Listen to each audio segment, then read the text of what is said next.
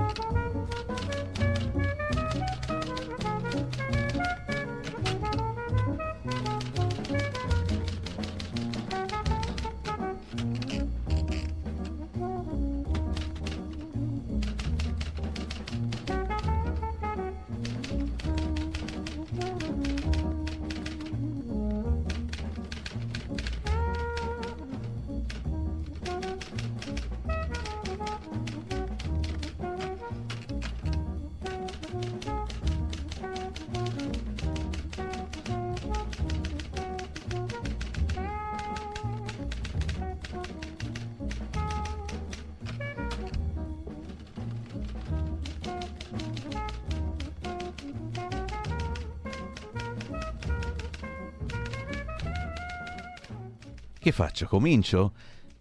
Eh ma comincio, ma poi adesso per un quarto d'ora eh, ci bloccheranno dappertutto, perché lo sapete, i primi quindici minuti di rassegna stampa bisogna disturbare Radio Libertà, eh, per cui eh, sono indeciso, comincio o non comincio, comincio o non comincio. Eh sì, ci sono, ci sono eh, problemi in queste settimane sulla banda D A B e anche da altre parti, per cui, per cui in molti si lamentano che il segnale eh, di questa emittente Radio Libertà è discontinuo nei primi minuti, soprattutto di rassegna stampa. Eh, Che facciamo? Ritardiamo, la, la, la ritardiamo di un quarto d'ora, torniamo a letto, zitti, zitti, quatti, quatti. No! Non si può fare! Gentili ascoltatori, cari ascoltatrici, buongiorno da Sammy Varin. Sono le sette e trentatré minuti primi, siete sintonizzati su Radio Libertà. E visto che nei primi minuti, eh, ormai da un po' di giorni, ci sono dei problemi di collegamento, sarà il server, eccetera, beh, in questi primi minuti... Eh, ne approfittiamo per ricordare chi purtroppo non c'è più. Addio a Toto Cutugno, cantò l'Italia.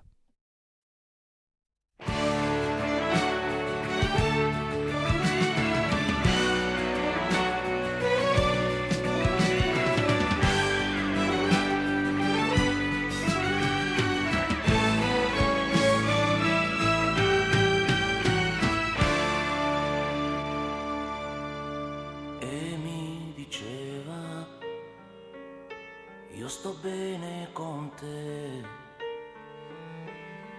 e mi diceva tu sei tutto per me, se non è amore dimmelo tu cos'è. Si addormentava abbracciandosi a me. Mi risvegliava con un bacio e un caffè, e poi giocava qui nel letto con me. Se non è amore dimmelo tu cos'è.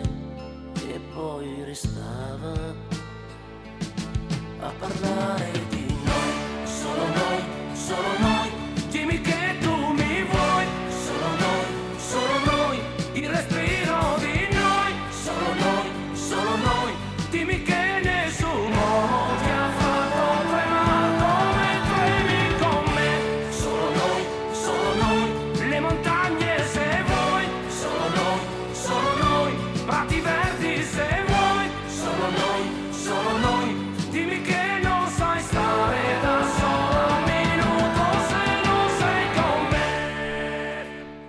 Toto Cutugno, addio all'italiano vero che portò la nostra canzone nel mondo. Aveva ottanta anni, si parla, si vocifera di una prostata non curata e chiaramente eh, giovane, a ottanta anni ci ha lasciato questo artista tutto tondo che abbiamo conosciuto eh, come compositore, come cantante, ma anche come presentatore. Per chi l'ha seguito, ha fatto anni e anni in televisione presentando nel modo più facile, semplice, i programmi e piacendo, piacendo tantissimo, soprattutto all'italiano medio.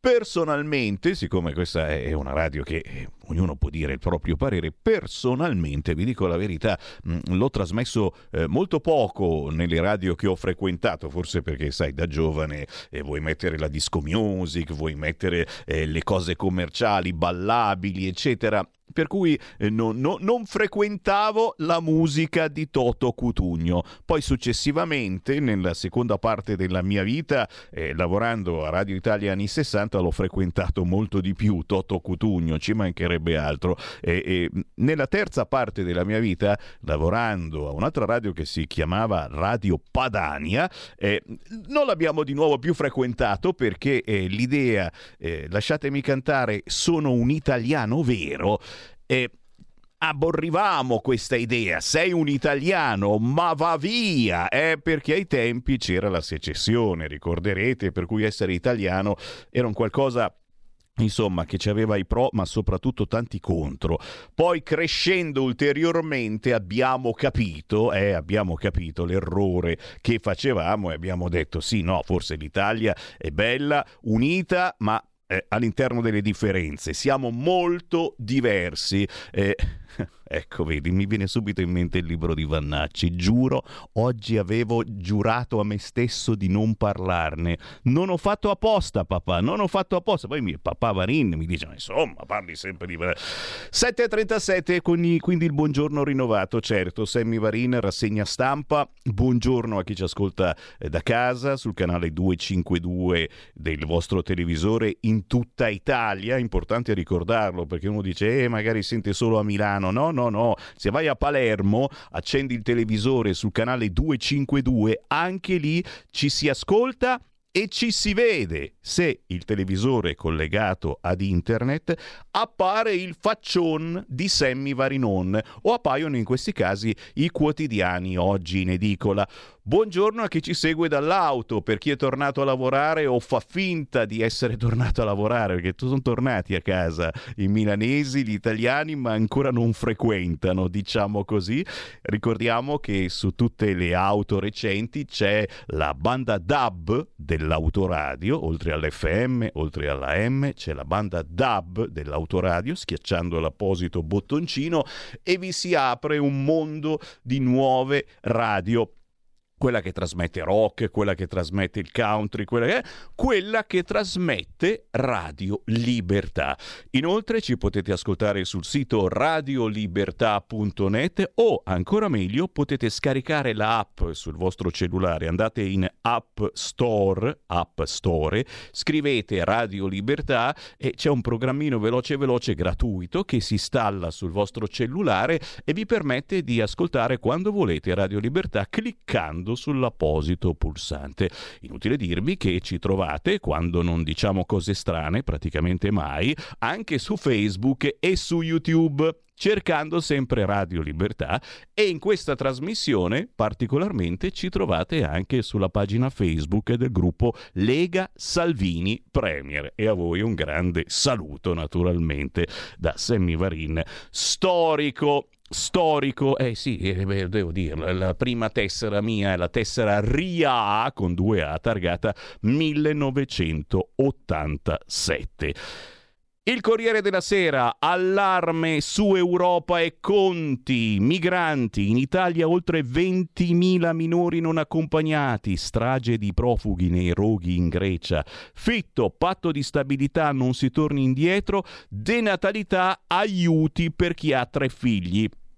E insomma, dal punto di vista economico, e magari oggi faremo anche quattro chiacchiere eh, con Alessandro Morelli, sottosegretario alla Presidenza del Consiglio, scatta l'allarme conti dello Stato ed Europa. Se non si trova un accordo sul nuovo modello del patto di stabilità, il rischio è che da gennaio duemilaventiquattro tornino in vigore le vecchie regole e le conseguenze sarebbero complesse, ha avvertito il ministro Fitto dal meeting di Rimini, invocando la flessibilità da Bruxelles per contrastare la denatalità. Aiuti a chi fa più figli. Si parla di tre figli, che se avete tre figli verrete aiutati. Io ne ho due, cucù, niente da fare. Emergenza migranti. Nel nostro paese sono arrivati oltre ventimila minori non accompagnati. Per i roghi in Grecia, stragi di profughi. Il problema minori è davvero un problema e non c'è proprio nulla da scherzare, perché poi eh, queste problematiche le vediamo sotto casa nostra, le vediamo nella cronaca, nella bruttissima cronaca quotidiana.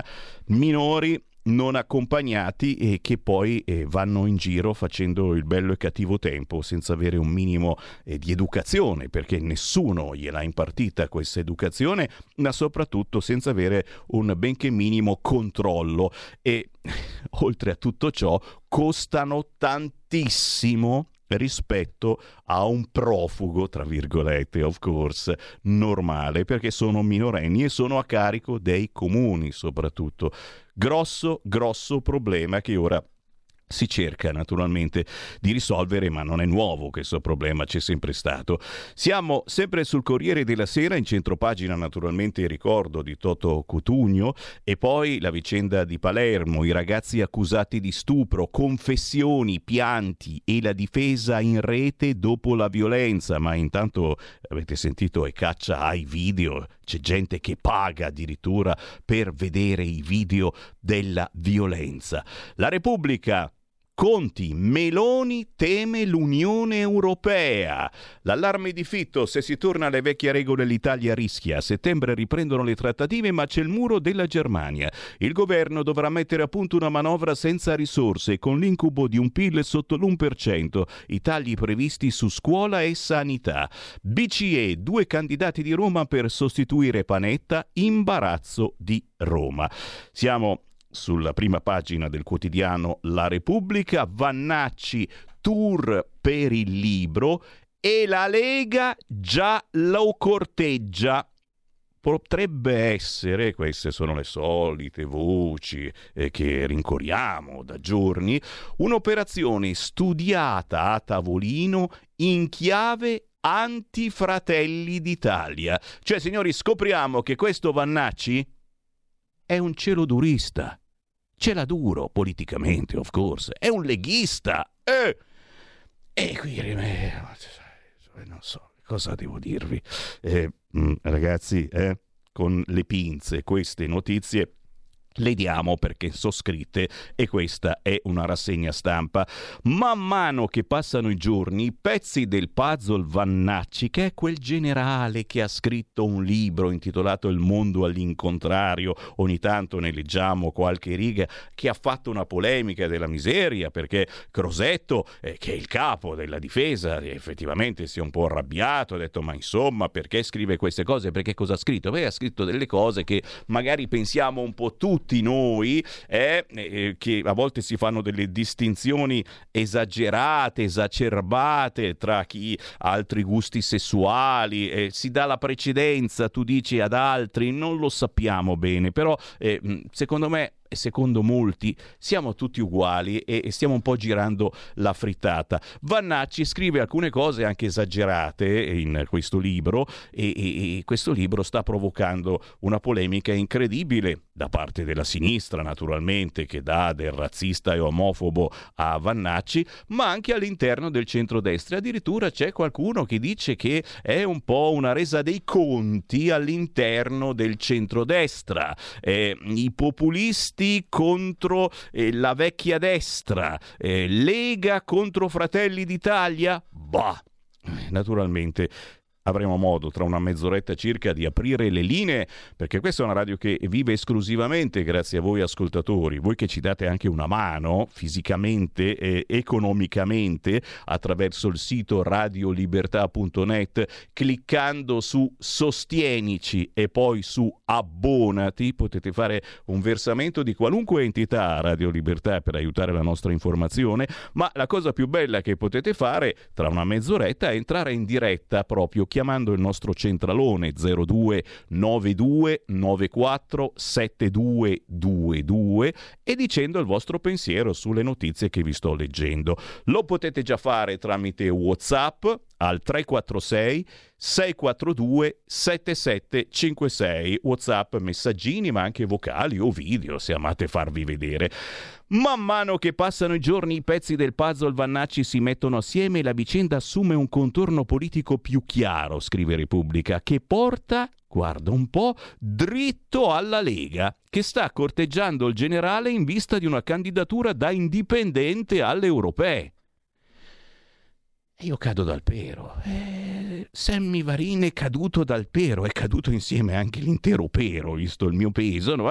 E intanto Gianfranco Paglia, tenente colonnello della Folgore, ex parlamentare del Popolo della Libertà, medaglia d'oro al valor militare, difende l'esercito. Né omofobi né razzisti, c'è anche gente di sinistra. E anche qui mi sembra di leggere il libro di Vannacci, sono delle cose assolutamente normali, cioè se tu sei nell'esercito devi essere per forza di destra e un po' omofobo, devi odiare i gay, ma per favore, per piacere.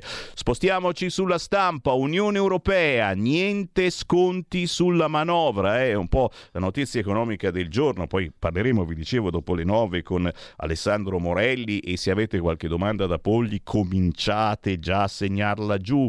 Meloni, l'Italia si abitui a una premier mamma, e lo sapete, ieri l'intervista su Chi, la Meloni sull'ottovolante. Salvini difende ancora Vannacci, governo diviso, i margini della prossima manovra sono strettissimi e il governo vorrebbe portare a casa gli aiuti per le famiglie con tre o più figli. Il vice ministro dell'economia Leo si è impegnato davanti alla platea di Comunione e Liberazione, ma bisogna trovare le coperture. Non sarà facile, anche perché chi nel governo italiano spera di ottenere una proroga della sospensione del patto di stabilità anche nel duemilaventiquattro rimarrà certamente deluso. La clausola di salvaguardia sarà disattivata a fine duemilaventitré e naturalmente vedremo cosa potrebbe accadere.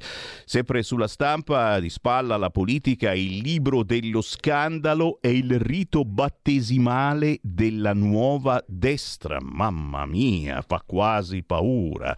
La strategia globale dei BRICS a caccia di nuove maggioranze, cresceremo per battere il G sette, si parla del vertice in Sudafrica senza Putin, ma era in collegamento, e il duello Cina India. Anche sulla stampa, ma veramente dappertutto, perché era davvero un cantante popolare, l'addio a Toto Cutugno, l'italiano fiero da cento milioni di copie. Scompare a ottanta anni Cutugno, simbolo della canzone nazional popolare. Andiamo su Libero? Volentieri. Il gioco sporco di Sarkozy, il francese che voleva comprare l'Italia. Nel suo libro, anche Sarkozy ha scritto un libro, l'ex presidente svela la manovra ideata con la Merkel per far dimettere Berlusconi, eh? i famosi sorrisetti. Giorgia e Palazzo Chigi, è un otto volante, la premier Meloni si confessa su Chi, ma io non scenderò, anche perché è pericoloso scendere dall'otto volante soprattutto quando in movimento. Ultimi giorni di breve vacanza in Valle d'Itria, non sono previste altre stazioni, che siano Isola d'Elba o Pontine. Per Giorgia Meloni è già tempo di consegnare ai ricordi la prima estate da premier, prima di rituffarsi nei lavori di Palazzo Chigi, dove lunedì è previsto il Consiglio dei Ministri che segnerà la ripresa ufficiale dell'attività e della nuova missione all'estero, stavolta direzione I Atene. Atene, Atene. Pronto a scendere in campo, il generale Vannacci cerca una caserma in politica, scrive il quotidiano Libero. Cerchiamo altre emozioni. Sì, sul quotidiano Il Giornale, vergognoso Sarkozy ammette il golpe per far fuori Berlusconi, Tajani, da lui interferenza grave ma grazie a complici interni. Augusto Minzolini scrive tradimenti e lezioni. Esclusivo sul quotidiano Il Giornale, magistrati in vacanza a sette euro al giorno. Eh, non è una novità proprio nuova, eh? Un po' di anni fa. Nel paradiso off limits di Pianosa le toghe fanno a gara per alloggiare in foresteria, mentre l'isola è sotto inchiesta. La manovra difficile, priorità al lavoro e natalità, ora si tratta sul patto europeo, meno tasse sul lavoro, incentivare la natalità è la sfida più importante. Il sottosegretario Mantovano traccia le priorità del governo sulla prossima manovra. Sempre sul quotidiano Il Giornale, ma non soltanto, avete sentito il retroscena, così Salvini tenta la scalata alle europee. E naturalmente il libro del generale Vannacci, politica, chissà, dubbi sulla punizione. Ancora qualche prima pagina prima di addentrarci all'interno. Eh, il Fatto Quotidiano, che faccio? Lo leggo? È eh, certo che lo leggo. I numeri di Meloni, speso in tre mesi solo il cinque per cento dei soldi stanziati, un'alluvione di balle, sessanta milioni su quattro virgola cinque miliardi. Romagna abbandonata, la gran parte dei fondi è spalmata su tre anni, ma per spenderli mancano procedure ed I P C M. Tutto fermo su case e argini, intanto si rischia l'esodo. Sempre sul Fatto Quotidiano, ora l'Unione Europea chiede la tregua e il Papa chiama l'Ungheria. Si parla naturalmente di guerra in Ucraina, verso la pace, da U S A a Maldive i pirati delle sanzioni. Un'occhiata anche al quotidiano La Verità. Soldi esteri, sospetti e società fantasma per l'affare delle armi curato da D'Alema. Il cellulare di Mazzotta, imprenditore che ha coinvolto Baffino nell'impresa, canta.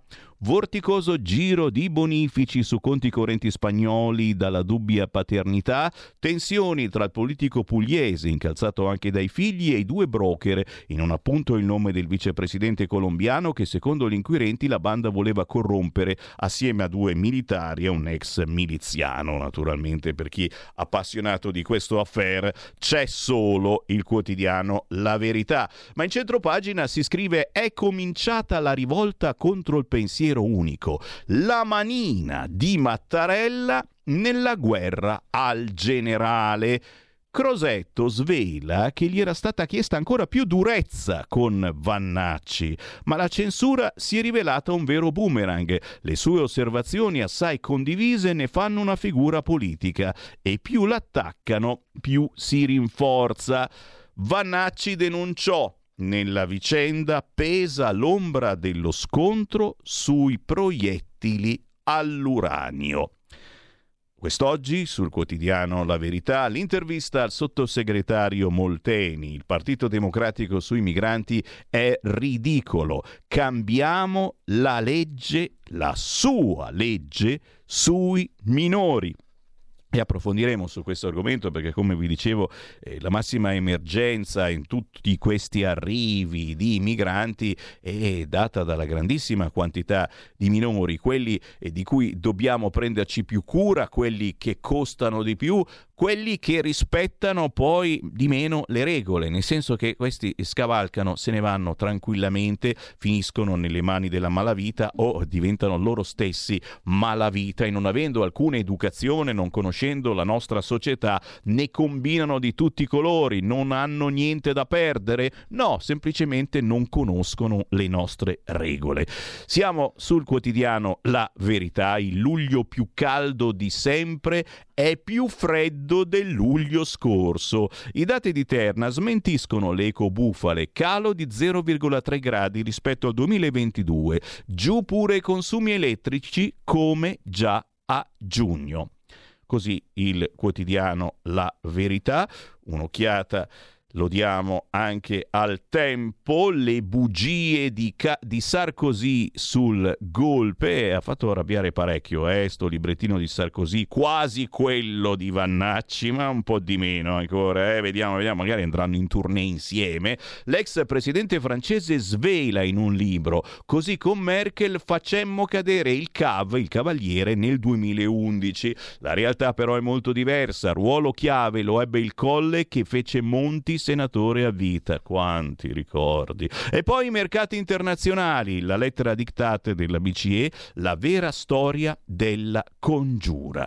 In centropagina sul tempo, il tempo di Osho, ora anche il Partito Democratico scopre l'emergenza migranti e un gigantesco barcone con scritto non ci hanno visti arrivare, nel senso che farebbero finta di non vederli. Eh, quelli del P D, perché c'è da coglierne tantissimi e non sanno più come cavolo fare.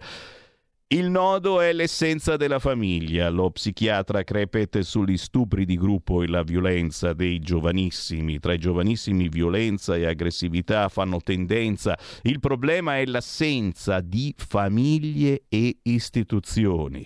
È il commento dello psichiatra e scrittore sullo stupro di gruppo della diciannovenne a Palermo. Intanto gli aggressori ascoltati dagli inquirenti iniziano ad accusarsi tra di loro. Ieri è esploso uno in lacrime durante l'interrogatorio dicendo mi hanno rovinato la vita. Naturalmente i richiami che riguardano eh, la Meloni e la sua intervista, ogni giorno una sfida come su un otto volante, le spese tornate ai livelli pre-Covid, turismo e servizi spingono i consumi e l'addio a Toto Cutugno, un italiano vero, aveva ottanta anni, ha venduto cento milioni di dischi. Stiamo per entrare nel vivo della nostra rassegna stampa e do un'occhiata anche alla versione eh, internet dei quotidiani più conosciuti. La Repubblica apre con l'esse o esse Economia, i conti non tornano più, le stime del P I L sotto l'uno per cento sballano il tesoretto del D E F e avanza l'ipotesi di una manovra correttiva. Vediamo l'apertura del Corriere che è sullo stupro di Palermo, le accuse nel gruppo, era una sua amica, ha detto che ci stava e in duemila cercano il video. Pago bene, questa è un po' la vergogna che ci vergogniamo quasi a raccontare, pago bene, cioè c'è gente che pagherebbe per avere i video della violenza. Eh, entriamo, ci addentriamo pericolosamente all'interno del quotidiano La Repubblica, ma solo per l'intervista interessante a Giovanni Sella, che è un dottore che ha scelto di lavorare a chiamata.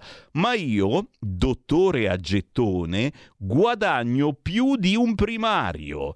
Giro sempre l'Italia e l'inverno vado a Cortina. Lavoro al pronto soccorso e scio. Arrivo a centocinquantamila euro lordi l'anno. Eh, sapete i problemi della sanità e molte volte si deve ricorrere a questi medici a gettone e che non danno sicurezza, perché alcuni di loro hanno anche una certa impreparazione, diciamolo, e però eh, ci vuole assolutamente un medico nel reparto e quindi si va con quello a gettone. Giovanni Sella ha quarantasei anni ed è un medico gettonista. Lavora o ha lavorato in molti pronto soccorso e per ora non ha visto grossi cambiamenti dopo il decreto in vigore da fine maggio con il quale il Ministero della Salute ha provato ad arginare il fenomeno. Resta una giungla di offerte.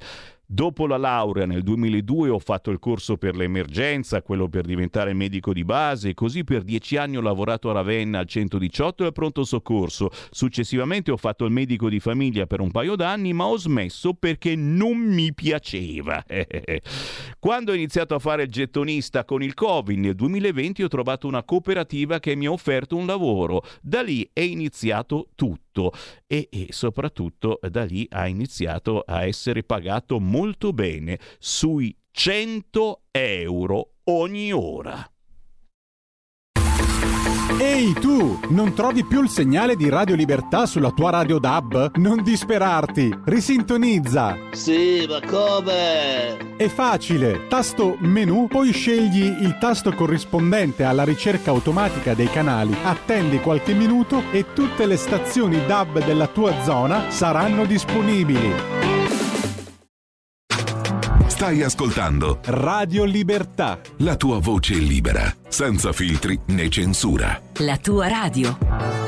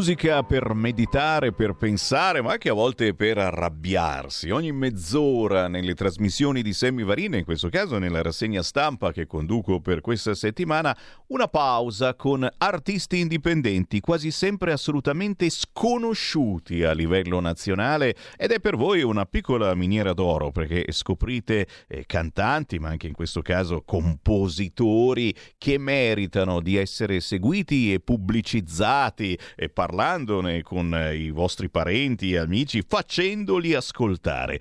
Complimenti a Raffaele Argentieri Junior, che ha composto La storia della mia terra. Non vi dico niente di più, se non veramente cercatelo su internet e facilmente su YouTube. Raffaele Argentieri Junior, La storia della mia terra. E sapete che quando si parla di terra, di amore verso eh, la propria terra, di lingue, di dialetti, beh, noi siamo i primi, la prima radio che ha cominciato a trasmettere tanti anni fa canzoni in lingua, in tutte le lingue, in tutte tutti i dialetti d'Italia, e ancora oggi facciamo del nostro meglio. Sei minuti dopo le otto del mattino, buongiorno da Sammy Varin. Buongiorno naturalmente a chi è tornato ad ascoltarci, magari dopo un periodo di vacanza o semplicemente perché è passato il quarto d'ora fatidico. Ve l'ho detto, tra le sette e trenta e le otto purtroppo in queste settimane ci sono dei blackout eh, su alcuni canali, nella banda D A B ad esempio, ma anche nel canale due cinque due, dove è possibile ascoltare Radio Libertà. Il segreto, secondo me, è appunto quello di avere diverse modalità di ascolto per la nostra radio, avere anche un computer a disposizione, andare sul sito radio libertà punto net, vi dà certamente una marcia in più, o anche andare semplicemente su Facebook, su YouTube, scrivendo Radio Libertà, salta fuori il faccione di Sammy Varinon e salta fuori naturalmente le prime pagine dei quotidiani oggi in edicola, dove ci rituffiamo. Siamo ancora pericolosamente su Repubblica, molti docenti rinunciano a partire, costretti a restare precari ma a casa perché affitti troppo cari al nord, i prof rifiutano il posto fisso. Tacciamo di infinite cose naturalmente e incrociamo le dita che adesso non vadano anche loro in tenda eh, dopo gli amici eh, studenti che ci hanno tenuto compagnia. Eh, beh, adesso in tenda fa veramente caldo, caldo, caldo. Abbiamo letto l'intervista a Giovanni Sella, che ha scelto di lavorare a chiamata. Io dottore a gettone guadagno più di un primario. Ma proseguiamo l'avventura sul quotidiano Repubblica, perché perché che a pagina sei si legge di Vannacci. Vannacci capitalizza il consenso, la Lega lo corteggia per le europee.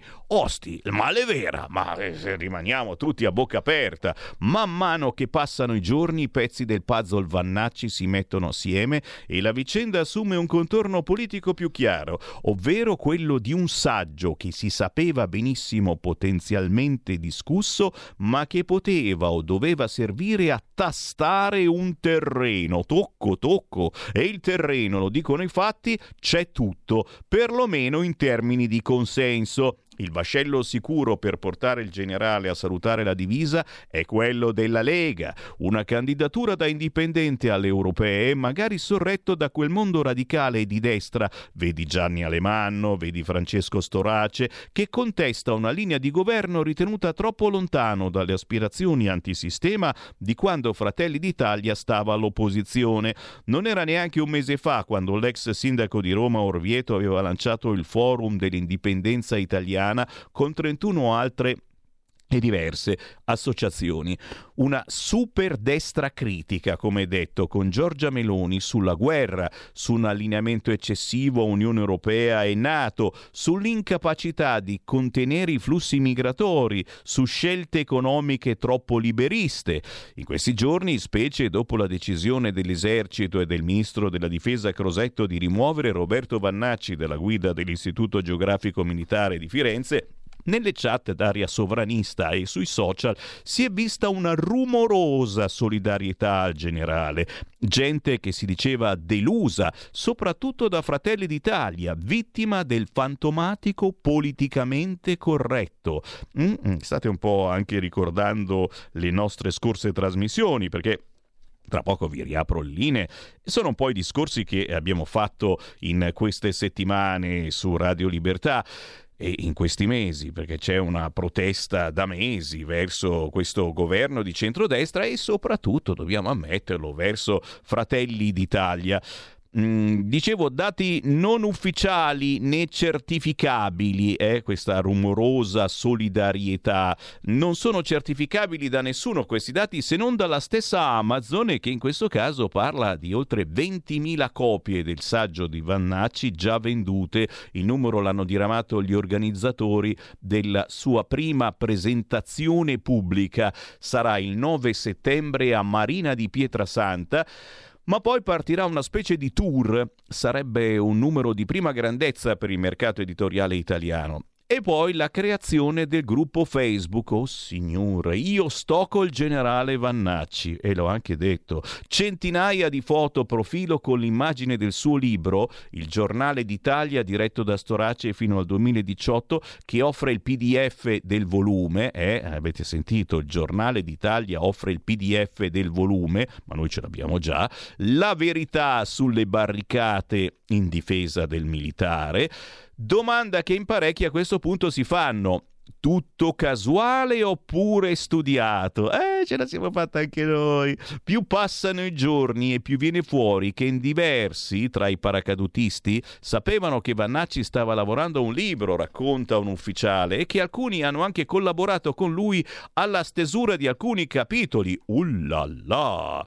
Di sicuro c'è anche, dopo l'autopubblicazione avvenuta il dieci agosto scorso, c'erano state due segnalazioni positive dell'uscita del saggio su Analisi Difesa, a firma del direttore Gianandrea Gaiani, già consulente per la materia di Matteo Salvini ai tempi del governo gialloverde, e di Marco Bertolini sul sito dei congedati della Folgore, generale in pensione, ex candidato di Fratelli d'Italia, e anche lui, come Alemanno e come la Lega, specie a inizio conflitto, molto critico sulla gestione della guerra in Ucraina.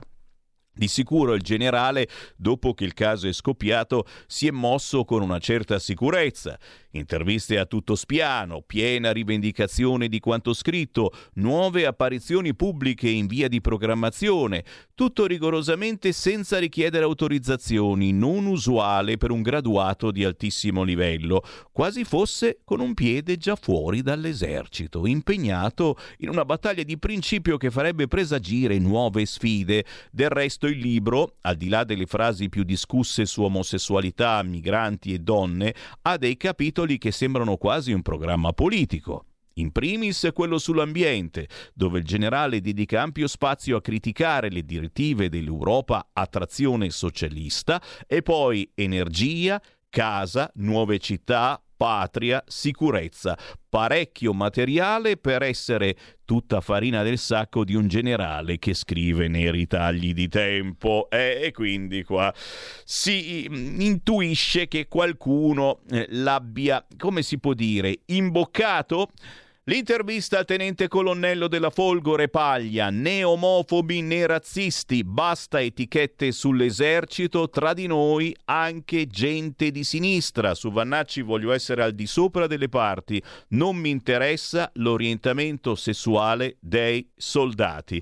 E queste sono cose che bisogna effettivamente chiarire, eh? Che non abbiamo assolutamente nulla contro chi ha altri gusti sessuali, nulla contro i migranti, eccetera. Semplicemente vogliamo che si rispettino le regole e che non se ne inventino di strampalate e assolutamente inu- inutili. Le feste militanti del P D, siamo a pagina otto del quotidiano Repubblica, le feste militanti del P D, porte chiuse alla destra, confronto solo in aula. Nessun esponente di maggioranza alle kermesse organizzate dal partito della Schlein. Ci vediamo in Parlamento. Ma guarda, ma dai, e ad Atreju la sinistra sarà assente. E beh, giustamente uno dice, ma scusa, non ci fate venire a noi, dobbiamo invitare voi. A Borgo Sisa il confronto tra P D e la destra è stato nel campo sportivo, dove si era svolta la festa dell'unità fino al giorno prima. Tendone e sedie ereditati dalla festa, però il faccia a faccia era istituzionale tra il sindaco di Ravenna, il Dem Michele De Pascale e quello di Forlì di centrodestra Gianluca Zattini.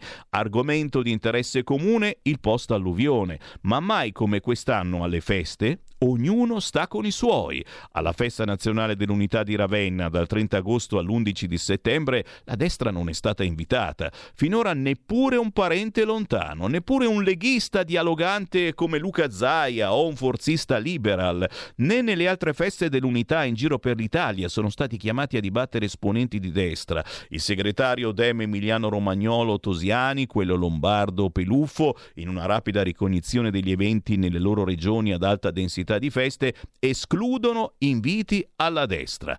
Le feste dell'estate militante del P D di Slane sono completamente demelonizzate.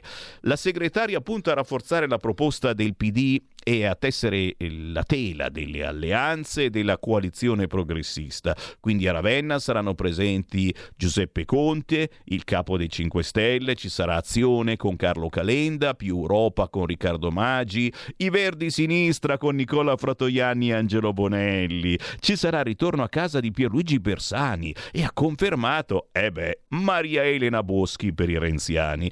Alla domanda come mai la destra non c'è, se è stata invitata e magari risposto picche oppure non è stata invitata affatto, dal Nazareno rispondono: con la destra ci confrontiamo in Parlamento. Insomma, è muro contro muro anche nelle feste di partito, tant'è la lontananza tra gli schieramenti. Con la vicenda del generale Vannacci e del suo libro omofobo e sessista se ne è avuto l'ennesima prova, una vicenda che lascia eh, strascichi strascichi, si dice così, strascichi l'appuntamento di Fratelli d'Italia Treu Atreju, che dovrebbe essere a dicembre, difficilmente vedrà ospiti della sinistra. E eh beh, pan per focaccia, scusa. Eh. Nel duemilaventuno andò Enrico Letta, allora segretario del P D, ma era alla vigilia dell'elezione per il Quirinale e tutti dialogavano con tutti. Ma in passato era un must delle feste dell'unità del P D chiamare gli avversari a dibattere. Lino Paganelli, storico organizzatore delle feste dell'unità, ricorda quella del duemilanove al Porto Antico di Genova. Erano stati invitati anche i ministri Tremonti, Giorgia Meloni. Poi Paganelli lanciò la festa coniando lo slogan «Come mai non abbiamo previsto il premier Silvio Berlusconi? Noi facciamo una festa, non festini». Saltò il programma perché i ministri della destra diedero forfait. Però Gianfranco Fini, presidente della Camera, e Renato Schifani del Senato non disertarono nella loro veste di figure istituzionali. Schlein sta facendo un tour delle feste dell'unità, andrà a molte delle trecentocinquanta in calendario, l'undici per cento in più, in più rispetto al duemilaventidue, ha conteggiato Taruffi, responsabile delle organizzazioni. Oggi alle diciotto la Schlein sarà a Reggio Emilia, domani a Bologna per inaugurare la storica festa dell'unità al Parco Nord, venerdì alla festa dell'unità di Modena, poi a Vicenza al Festival Fornaci Rosse e il lunedì si ricomincia. Chiuderà Ravenna il dieci di settembre, i Dem sono mobilitati. L'esigenza del P D è consolidare le proprie proposte politiche, dialogare con le altre opposizioni. A me pare che siano lo stesso governo e la sua maggioranza a sottrarsi, valga per tutti l'esempio dell'alluvione. E vabbè, vedremo se imbraccerà ancora la chitarra, la Slane. Io spero di sì, perché insomma, se magari compone qualche cosa di carino, la invito, eh, la invito a musica indipendente. Sono le otto e diciannove, ancora il buongiorno da parte di Sammy Varin. Facciamo un giro di WhatsApp, eh, ne stanno arrivando tantissimi e vi ringrazio. Chi ha qualcosa da dire o da commentare può scrivere al tre quattro sei sei quattro due sette sette cinque sei oppure e tra poco le apriamo le linee, chiamare lo zero due nove due nove quattro sette due due due, zero due nove due nove quattro sette due due due. Bonus trasporti pubblici di sessanta euro al mese per i pendolari a reddito basso finito. Fate presto per ripristinarlo, avremo modo di parlarne. Dopo le nove arriva Alessandro Morelli. Poi naturalmente le proteste nel quarto d'ora prima delle otto, ci sono dei blackout eh, per l'ascolto di questa trasmissione, ce ne scusiamo con voi ascoltatori, sappiamo benissimo che c'è sotto qualcosa e l'avete capito anche voi, cerchiamo di capire cosa ci sia sotto. Grazie comunque a tutti quelli che ci segnalano che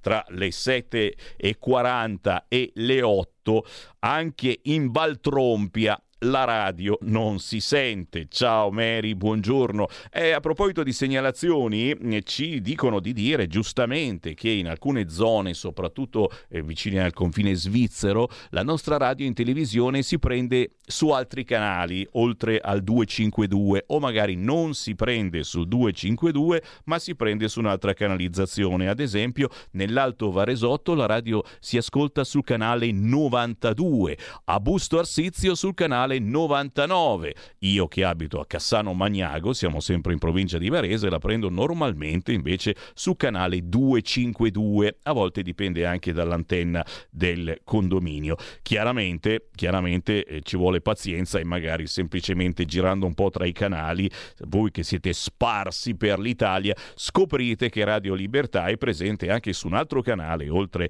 al duecentocinquantadue.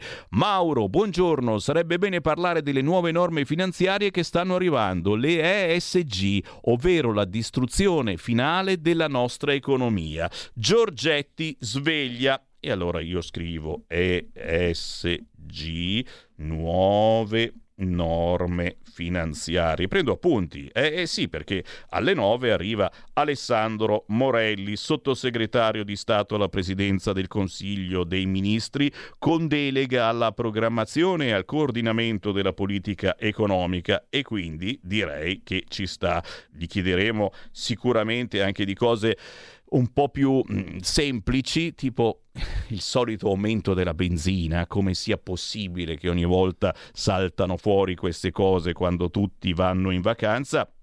Ma magari gli chiederemo anche altre domande che vengono in mente a voi e che potete suggerirmi inviando un WhatsApp al tre quattro sei sei quattro due sette sette cinque sei. Io sto col generale, forza capitano, eh? E beh, eh, stiamo tutti col generale, nel senso che eh, quello che ha scritto nel suo libro rappresenta molto spesso eh, ciò che pensiamo tutti quanti, ma molti non hanno più il coraggio di dirlo, ma neanche eh, di dire che lo pensano, capisci? Poi ci sono delle esagerazioni, certo, è un libro molto ingenuo, se possiamo dire così, eh, un libro comunque che consigliamo naturalmente di sfogliare, va bene qualunque capitolo, e eh, potete aprire un, una pagina a caso del libro di Vannacci. Io non consiglio di acquistarlo perché secondo me è un acquisto inutile, eh, nel senso che eh, dice cose che noi diciamo da decenni su queste frequenze, quindi eh, chi eh, effettivamente ascolta Radio Libertà mh, conosce già quello che ci sarà scritto su questo libro. È chiaro che la domanda più particolare che ci facciamo è cosa ci sia dietro l'uscita di questo libro, e lo stiamo proprio pian piano scoprendo.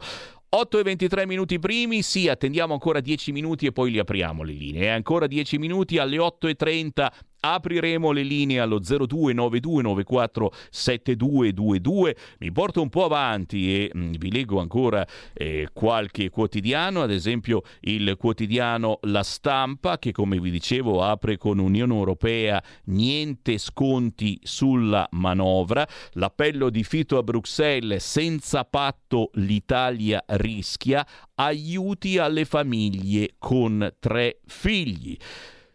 Per Meloni è il momento della verità, aumenti la tassa di successione. L'intervista all'economista Guido Tabellini. Non ci sono alternative, tagliare la spesa o far salire le imposte. anden ben. Poi La Stampa riprende l'intervista alla Meloni su chi l'Italia si abitui a una premier mamma, lo sfogo di Meloni dalle vacanze, e poi il commento di Marco Bollini, scusate, Follini, lo conosciamo bene, nel libro di Vannacci nessuna sorpresa, è un po' forse quello che pensiamo tutti noi. Il caso Vannacci divide la destra e la costringe a fare i conti con se stessa. Eh, anche questo è vero, eh? Sembra quasi una resa dei conti all'interno della destra, centrodestra e destra, populisti, eh, boh... Ah, Dove si, vuol, dove si vuole andare, o forse è una, una pepe in culo davvero, un pepe in culo verso questo governo, eh, per dire svegliamoci un attimino, eh, non stiamo un po' troppo seguendo l'agenda Draghi e, e ancora osannare quello che osannava prima il P D?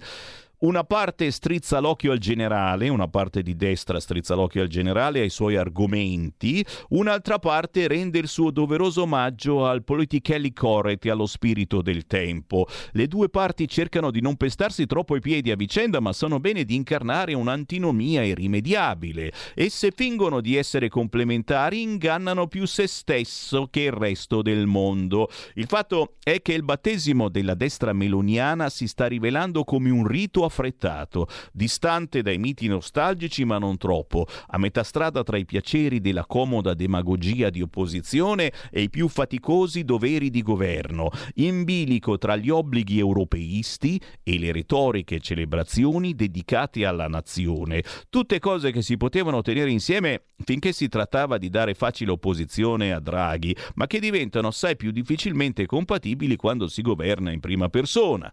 Giorgia Meloni ha pensato di poter imbarcare tutto e tutti nella sua arca di Noè, aderendo a un codice antico e furbo praticato da quasi tutti i suoi predecessori, e però nel suo caso l'ampiezza del perimetro delle sue forze e dei suoi argomenti rischia di perderla e di farla perdere, poiché non si può strizzare l'occhio alla destra d'antan e contemporaneamente illudersi di poter conquistare quella centralità che serve a governare l'Italia e co-governare l'Europa. Si dirà che questo è da sempre il modo in cui si amministra un paese maledettamente complicato come il nostro, quasi che il cerchiobottismo fosse il lascito inesorabile dell'infinita complessità dei nostri territori e delle nostre vicissitudini, in una parola un prezzo da pagare alla ricchezza della nostra storia. È vero, ma fino a un certo punto. In realtà proprio quella complessità ha sempre avuto bisogno di trovare a sua volta un verso per potersi esprimere, e se era doveroso prestare omaggio alla nostra storica pluralità, era altrettanto doveroso cercare di darle un senso, un orientamento, un nome. Chi si è trovato alla guida ha sempre dovuto chiarire innanzitutto a se stesso cosa veniva prima e cosa dopo, quali ragioni erano strategiche, quali accessorie, dove era la sostanza e dove l'accidente. Per dirla con Aristotele, si trattava di un rito battesimale, appunto, la scelta di un nome che implicasse un destino e che servisse ad affrontare le complessità altrui a partire dall'identità propria, rito di passaggio per così dire, quello con cui si affronta il mondo avendo almeno certezza di sé. Si dirà che il caso Vannacci verrà presto archiviato, come tante altre contraddizioni che questa stagione ci consegna, può darsi, ma quel che rivela pare più di quel che si vorrebbe nascondere. Così Marco Follini quest'oggi. Ci avete capito qualcosa di questo articolo? È sul quotidiano La Stampa, ma sicuramente serve a qualcosa, eh? questo, questo libro di Vannacci. Caos generale, scrive ancora La Stampa, pagina sei, confermata la sostituzione di Vannacci, ma il militare fa gola ai partiti di destra e sulla politica dice non scarto nulla. Riassumendo le tappe per chi è appena tornato dalle ferie, il diciassette agosto scoppia il caso del libro Il mondo al contrario di Vannacci, contenuti chiaramente omofobi. L'incarico revocato, il giorno dopo in seguito all'esame disciplinare il generale è rimosso dalla guida dell'Istituto Geografico Militare. L'inchiesta interna, lo Stato Maggiore conferma la sostituzione di Vannacci e annuncia l'avvio di un'inchiesta per accertare i fatti. Chiaramente, chiaramente la novità è quella di oggi, è che c'è Salvini con la mano tesa, scrive oggi La Stampa, la mano tesa di Salvini in quel libro Idee personali. Il leader della Lega a Rimini, la telefonata a Vannacci, chiamo un generale al giorno, il governo durerà cinque anni più cinque come i contratti d'affitto delle house boat. Tra pochi istanti vi leggo l'articolo e poi parliamone insieme. Ehi tu, non trovi più il segnale di Radio Libertà sulla tua radio D A B? Non disperarti, risintonizza! Sì, ma come? È facile, tasto menu, poi scegli il tasto corrispondente alla ricerca automatica dei canali, attendi qualche minuto e tutte le stazioni D A B della tua zona saranno disponibili. Stai ascoltando Radio Libertà, la tua voce libera, senza filtri né censura. La tua radio.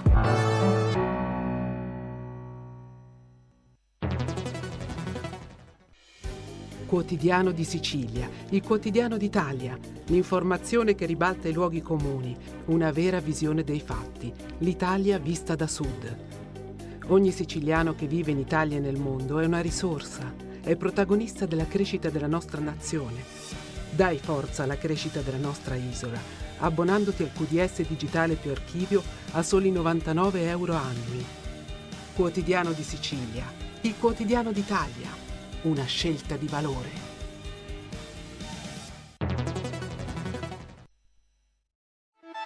Stai ascoltando Radio Libertà, la tua voce libera, senza filtri né censure, la tua radio.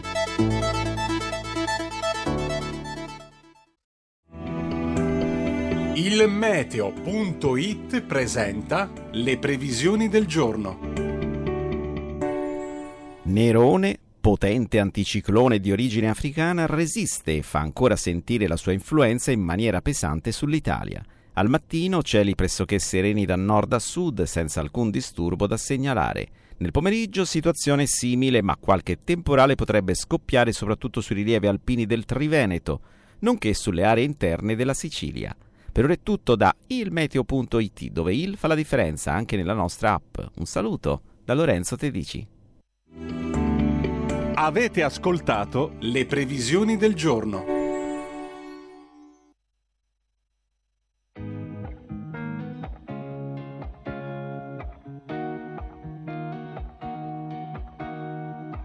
Quante domande inutili, risposte che non avrò mai, quanti pensieri stupidi per cercare di capire, solo promesse, parole al vento, e questo silenzio è come un fuoco spento, appeso a un filo senza tempo, io resto sospesa nel vuoto.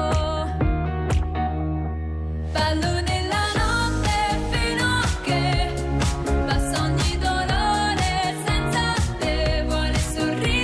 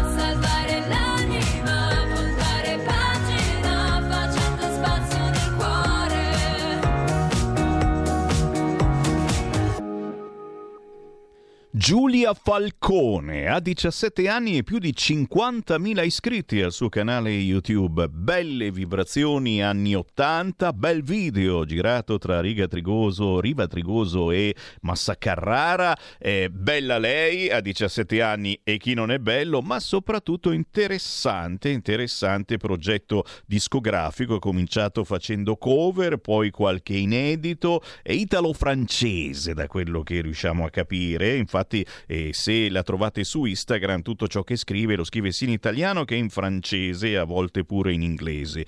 Giulia Falcone, il pezzo Spazio nel cuore, per darvi il buongiorno soprattutto a chi ha appena acceso Radio Libertà. Sul canale duecentocinquantadue del televisore potete anche vederci, sulla Radio D A B ci ascoltate in autoradio in tutta Italia, ma naturalmente ci potete sbirciare anche sui social, semplicemente cercando Radio Libertà su YouTube e su Facebook, dove trovate naturalmente tutte le nostre trasmissioni. Buongiorno ai celoduristi della Lega che mi stanno sbirciando sulla pagina Facebook di Lega Salvini Premier e là.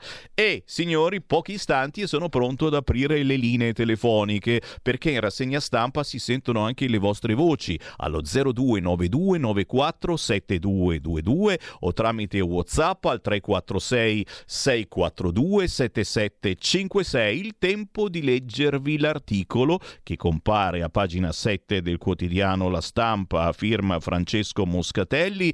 La mano tesa di Salvini in quel libro Idee personali. La premier Giorgia Meloni tace. Siamo naturalmente sul caso del generale Roberto Vannaci. Avevo giurato di non parlarne quest'oggi, ma è impossibile. Sta spaccando il suo stesso partito come su tutto il resto. Il suo vice e ministro delle infrastrutture Matteo Salvini invece oggi sarà ospite al meeting di Rimini. In questo agosto praticamente non smette mai di parlare Salvini. Dal generale, del generale Vannaci sì, ma anche di tutto il resto dà fastidio Salvini quando parla, ma soprattutto quando lavora. Eh? C'è qualcuno che non è abituato a fare queste cose, a lavorare. A cominciare dalla manovra, che per forza di cose dovrà concentrarsi su pochi punti, confermare gli aumenti di stipendi e pensioni e delle promesse elettorali alias obiettivi di legislatura che però restano intatti dato che il governo è solo all'inizio della sua azione.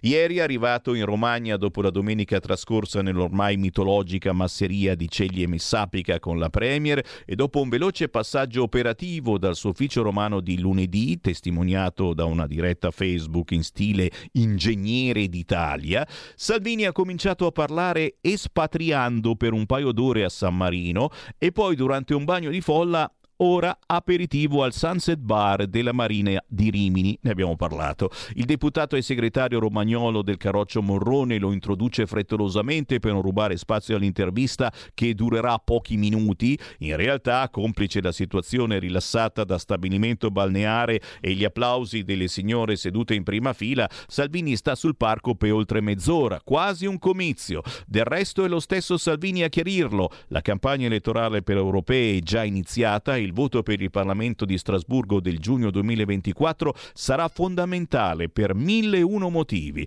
Per la Lega, come per gli altri partiti del centrodestra, la partita è quanto mai complessa, ognuno corre per sé, trattandosi di un voto proporzionale puro, ma allo stesso tempo è necessario che la competizione non scalfisca il lavoro del governo nell'immagine di unità della coalizione. E così, dopo aver sottolineato che anche ieri ha sentito più volte Giorgia e che il governo durerà cinque anni più cinque come contratti d'affitto delle houseboat, Salvini torna sulla sua telefonata di lunedì al generale Vannaci, telefonata che rappresenta un tentativo del Salvini segretario leghista di non perdere terreno e voti a destra e che però tanto avrebbe fatto andare di traverso l'aperitivo domenicale a Giorgia Meloni. Prima, con tutta la serietà del caso e dell'argomento, il ministro spiega di aver appena sentito il generale Francesco Paolo Figliuolo Spagnolo, nominato da Palazzo Chigi commissario per la ricostruzione post-alluvione. Poi scherza su colloquio avuto con Vannacci, quasi a sminuirlo. Chiamo un generale al giorno, domani mi ascolto De Gregori con generale, dice con un mezzo sorriso. Poi però sul merito della telefonata torna, cercando di trasformare il suo sostegno personale e umano al generale, destituito, lo ricordiamo, dal ministro della Difesa Crosetto per il libro in cui sostiene teorie omofobe e razziste, in una battaglia per la libertà di pensiero. Non sta a me giudicare Crosetto, dice Salvini, e non commento l'attività degli altri ministri. Quello che io ho detto è una questione di principio. Siamo in un paese libero, democratico, non può essere qualcuno a dirmi che i libri possono essere letti o non possono essere letti. In democrazia è il cittadino che sceglie, quindi smussa. Poi ovviamente uno che fa il generale della Folgore o dei Parà deve rispettare delle norme. Quello che non accetto è il pregiudizio, il rogo, il no a priori. Non mi sembra che lì dentro siano svelati dei segreti di Stato. Ci sono le idee di un uomo che oltre a essere generale è padre di due figli e figlio di due genitori. Quanto alle tesi sostenute da Vannacci, Salvini fa una distinzione. Da una parte ribadisce che entrare nel merito delle scelte d'amore e sessuali delle persone non è concesso a nessuno e che il dibattito sugli omosessuali o eterosessuali ritengo che sia superato, ognuno vive la sua sessualità come vuole. Dall'altra sembra sostenere che su una questione come l'immigrazione le posizioni di Vannacci non siano poi troppo distanti dalle sue. Io sono a processo per aver difeso i confini del mio paese. Il quindici settembre sono in aula bunker a Palermo, dice prima di invitare magari le signore più che i signori all'udienza del sei ottobre. Probabilmente verrà da Hollywood a testimoniare contro di me Richard Gere, che ha fatto il suo tempo, però insomma le signore in prima fila applaudono, i signori pure. Così il quotidiano La Stampa, pagina sette, sulla mano tesa di Salvini in quel libro Idee personali, su Vannacci, ma naturalmente non soltanto. Io in questo momento apro le linee allo zero due nove due nove quattro sette due due due, tocca a voi dire la vostra, commentare le notizie che avete sentito finora e quelle che magari avete in mente da qualche giorno. Io sto con Roberto Vannacci, era ora. Marila, il governo deve ringraziare il generale per il preavviso. In altri paesi i militari non hanno usato lo stesso riguardo. Spiritosa. Ambrogio, buongiorno. Se un ministro di centrodestra, Crosetto, messo lì per fare politica di centrodestra, prende ordini dagli scribacchini di Repubblica, è meglio che faccia le valigie alla svelta e si porti via anche la sua strillona, la Meloni, tanto in braccio l'ha già presa e sa come fare. Naturalmente stiamo parlando di politica. Dà fastidio quando lavora, ma soprattutto quando non toglie le accise come aveva promesso. Si riferisce qualcuno a Matteo Salvini. Sentiamo le vostre voci. zero due nove due nove quattro sette due due due. Sentiamo chi è stato il più veloce. Pronto? Sono Gianni da Genova, ciao Sergio. Ehi là, velocissimo, ciao. Allora, il mio inno è Ma se che penso, il mio eh. inno è Ma se che penso, che dato che sono nato a Genova per fortuna, e poi in seconda battuta, ma non meno importante, tra virgolette, è il va pensiero. Eh. E quindi ho aperto la parente e l'ho chiusa, come dice Totò. Poi, per quanto riguarda il movimento della Lega, ho sempre detto che abbiamo delle persone validissime e Salvini è riuscito a, a, a convincere gente come Antonio Maria Rinaldi, Bagnai, Claudio Borghi, Marco Zanni, Rixi, che è di Genova e che conosco abbastanza, che è una persona veramente capace come vice ministro e quindi ha, ha una, un aiuto importantissimo nel Ministero delle Infrastrutture. Quindi abbiamo tutti i nomi eccetera, solo che c'è una cosa, noi andiamo a votare e poi da oltreoceano e, da, e dal Quirinale, che lì purtroppo è stato un errore clamoroso quello di confermare una persona come Mattarella, perché noi dovevamo continuare a votare la casellate, anche se non è che sia che sai, e purtroppo adesso ci ritroviamo a fare, io mi auguro il più tardi possibile che se ne vada, perché anche la Costituzione, la nostra Costituzione, che dicono che è la più bella del mondo, non è così, perché anche la famosa antropologa Ida Maglie, che grazie alla nostra radio, che è una fonte di sapere non indifferente, grazie a Giulio Cainarca, a te e a tutta la, e a tutta la famiglia di, Ra, della, di Radio Libertà adesso, ma Radio Padania come, che, come si chiamava, che è, è, è una fonte proprio di, di conoscenza e di arricchimento, perché sapere di non sapere lo diceva Socrate, figuriamoci un po' se, se non lo posso dire io che, sono, che mi sento ignorante in tantissime cose.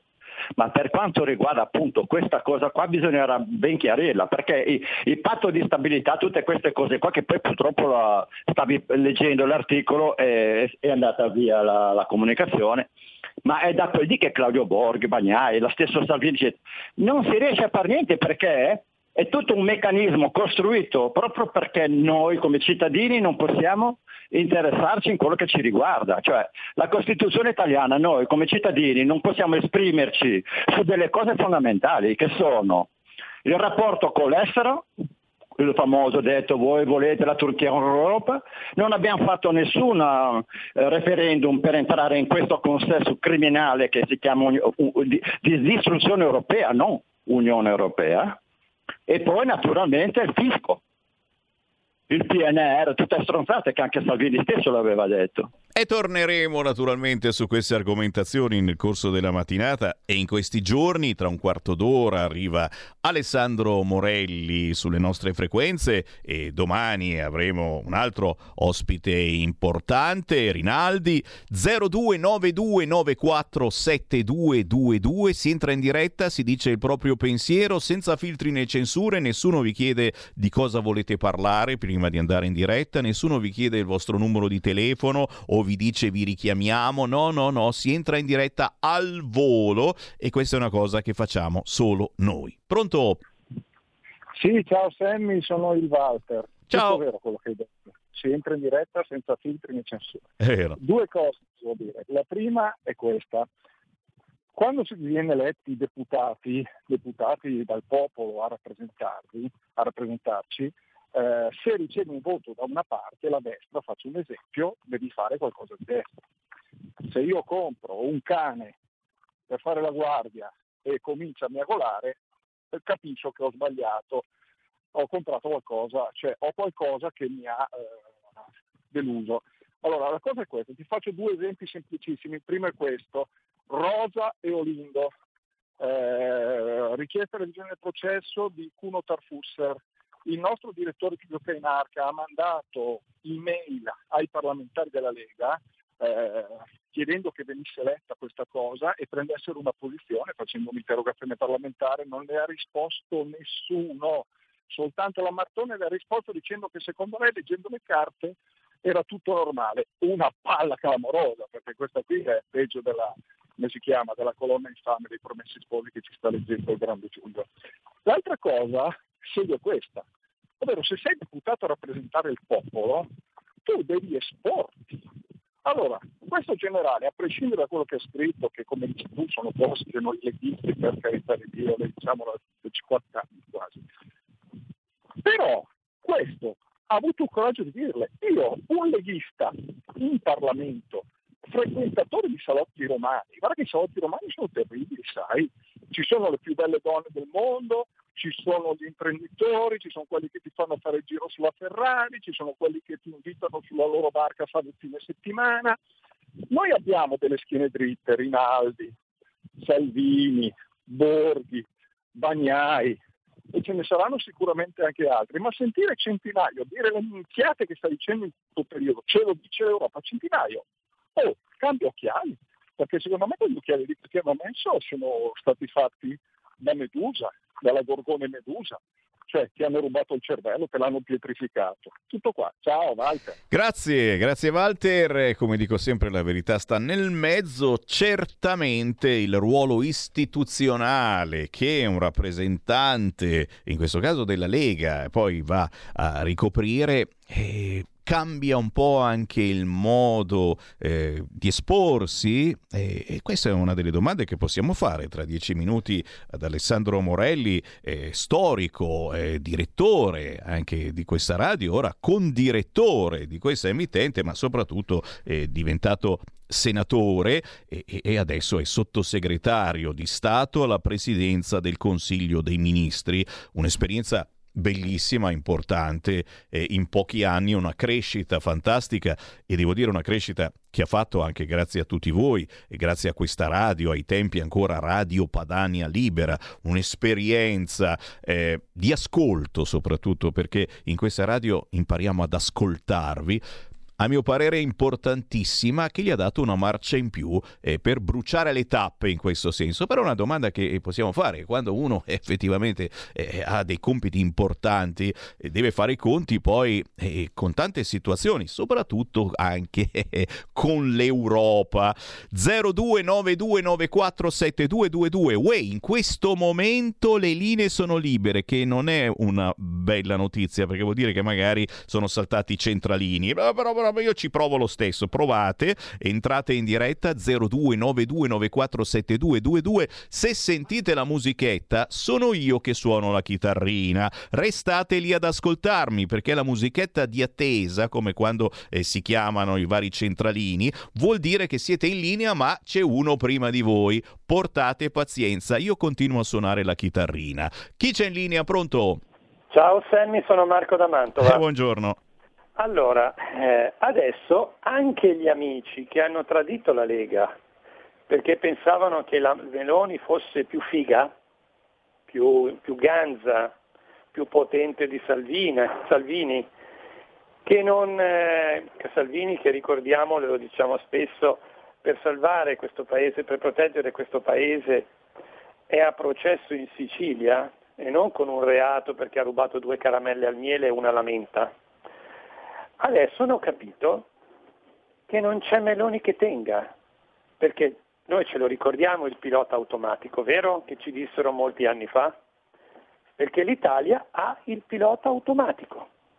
Quindi chiunque si sieda o si segga su quella seggiola di Palazzo Chigi non può dire fare lettere a testamento, dire fare baciare lettere a testamento, perché qualcuno una decina d'anni fa ha avuto la bella idea di firmare un trattato per il consenso del pilota automatico, del, del, del, del, del pareggio di, di bilancio. E con il pareggio di bilancio, cari amici miei, mentre ci sono paesi che possono fare deficit, quelli che hanno conservato la loro moneta, noi ci siamo segati le balle. Perdonatemi, stamattina sono un po' sullo scurrile.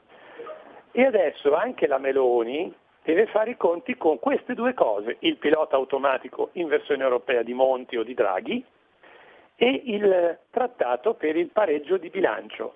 Quindi non c'è molto altro da fare, o si ha il coraggio di fare le cose e magari anche, e lo, continu- lo sentiamo dire purtroppo anche dai nostri politici, dall'euro non si può uscire, oppure si deve abbassare la testa, fare un po' di casino, ma tanto li hai tutti contro, li hai in Europa, li hai sui giornali italiani, li hai nel Parlamento, e se, hai, se non hai il coraggio di affrontarli e di dire la tua, poi sei finito. È quello che, se non si sveglia questo governo, spero proprio non accada, ma avverrà.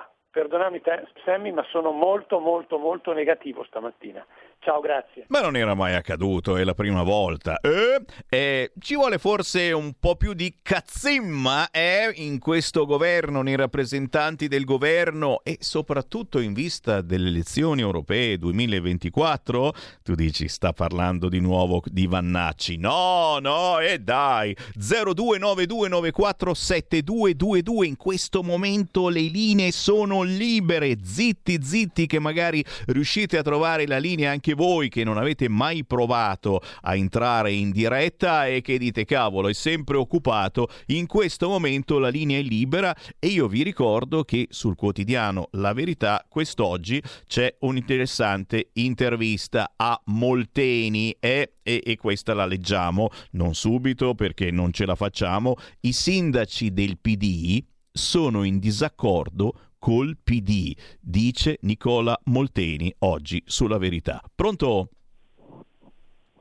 Ciao, ciao Sammy, sono Marco. Uela. Volevo dirti che anche ciao, volevo dirti che anche molti sindaci del Veneto, piuttosto che della Lombardia, molti sindaci leghisti sono in contrasto con la Meloni e con questo governo sull'immigrazione, eh per sì. esempio, no? Eh sì. Sto per essere, come dire, eh, aderenti alla realtà, ok? Un'altra cosa ti volevo dire, perché guarda che questo governo sull'immigrazione è il peggiore della storia repubblicana, no? Hanno preso i voti dicendoci blocco navale, adesso ci parlano del blocco Mattei, sì, del piano Mattei. Io ti voglio chiedere questa cosa. Ma che cosa contiene questo piano Mattei per l'Africa? No, io capisco che la Meloni, che è deficitaria dal punto di vista della politica interna di questo paese, perché non risolve un problema. Lei ha preso i voti dicendo blocco navale, dicendo basta tasse sulla benzina e sta facendo l'opposto, e sta facendo l'opposto. Ma il piano Mattei per l'Africa, cioè tirare fuori invano il nome di uno come Mattei, ma Mattei non era così stupido. Mattei, lo sai che cos'è che avrebbe preparato? Un bel piano dicendo: vi servono soldi, vi serve far partire dalle patrie galere tunisine qualche decina di migliaia di persone, bene, allora in cambio ci date del gas. In cambio ci date delle materie prime, ma questo governo non sa nemmeno fare questa cosa. Un ultimo dato sul quale vorrei eh, farti riflettere, Sammy. Le partecipazioni che questo governo ha a livello di borsa, va bene, parlando della borsa di Milano, ammontano a più di sessanta miliardi di euro. Allora, anziché farci pagare tasse su tasse, accisa, I V A sulla benzina, perché non sanno dove reperire i soldi. Beh, dismettano, dismettano nel loro portafoglio qualche partecipazione alla Borsa di Milano e rimettano nella circolarità dell'economia i nostri soldi, perché quelli sono i soldi delle nostre tasse. Giusto per dare qualche idea a questo governo d'analfabeti che non ne ha manco una e che ci butta come fumo negli occhi il caso Vannacci, di cui non ce ne frega assolutamente niente, niente di niente. Ciao. Sempre grazie ai nostri ascoltatori, importante voce e una delle poche voci eh, che riescono a superare il muro della fighettaggine eh, che hanno ormai certe radio, per cui non entri in diretta ma neanche entri soltanto eh, se parli del caldo o se devi dire qualche sciocchezza per cercare di fare allegria. I sindaci del P D sono in disaccordo col P D, scrive eh, oggi il quotidiano La Verità intervistando il sottosegretario leghista Nicola Molteni. Quelli che parlano di collasso dovrebbero chiedere ai loro governatori regionali perché non hanno sottoscritto lo stato di emergenza. Ricordiamolo, quelli del P D non hanno sottoscritto lo stato d'emergenza per fare uno sgarbo naturalmente al governo. A settembre cambieremo la legge sui minori non accompagnati e potenzieremo i rimpatri. Cosa importantissima, potenziare i rimpatri e, e quindi riformare di nuovo quei centri per l'espulsione che erano tanto di moda parecchi anni or sono, criticatissimi dall'Europa e soprattutto dalla sinistra, ma eh, bisogna cercare di mettere i puntini sulle i.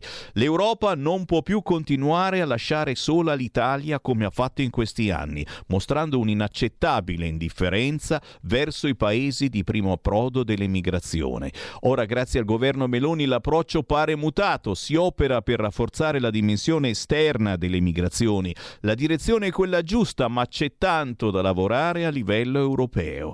Entro settembre sarà pronto il decreto sicurezza, che si occupa, oltre al tema della criminalità nelle città e delle aggressioni alle forze di polizia, anche di velocizzare le espulsioni degli irregolari pericolosi e violenti. E ci ci potrebbe essere anche un tagliando alla legge Zampa. Quanto agli attacchi del sindaco di Prato Bifoni, delegato per l'immigrazione dell'A N C I, basta strumentalizzazioni. Avete ascoltato la rassegna stampa.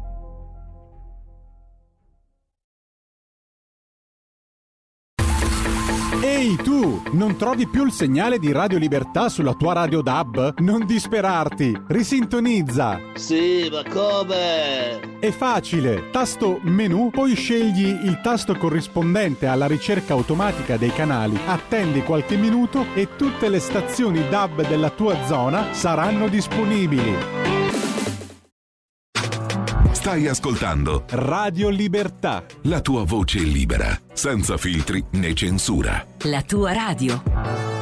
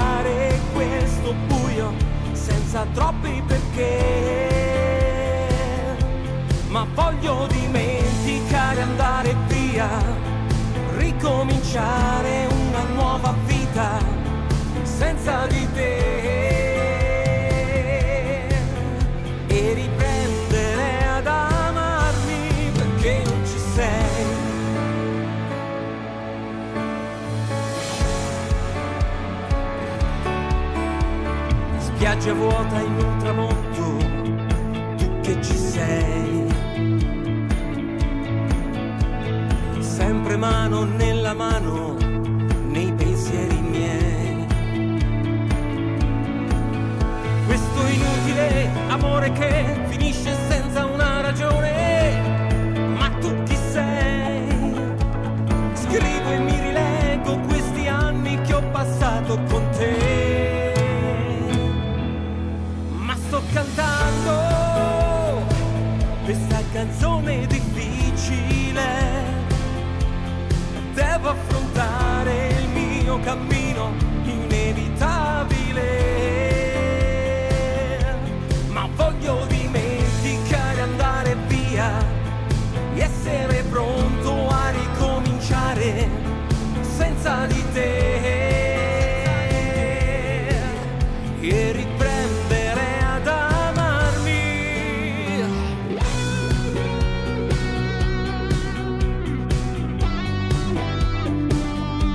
Perché non ci sei? Oh, oh. Ma voglio dimenticare, andare via, essere pronto a ricominciare senza di te e riprendere ad amarmi perché non ci sei. Mi assomiglia un po', eh? ma poco, pro, proprio poco.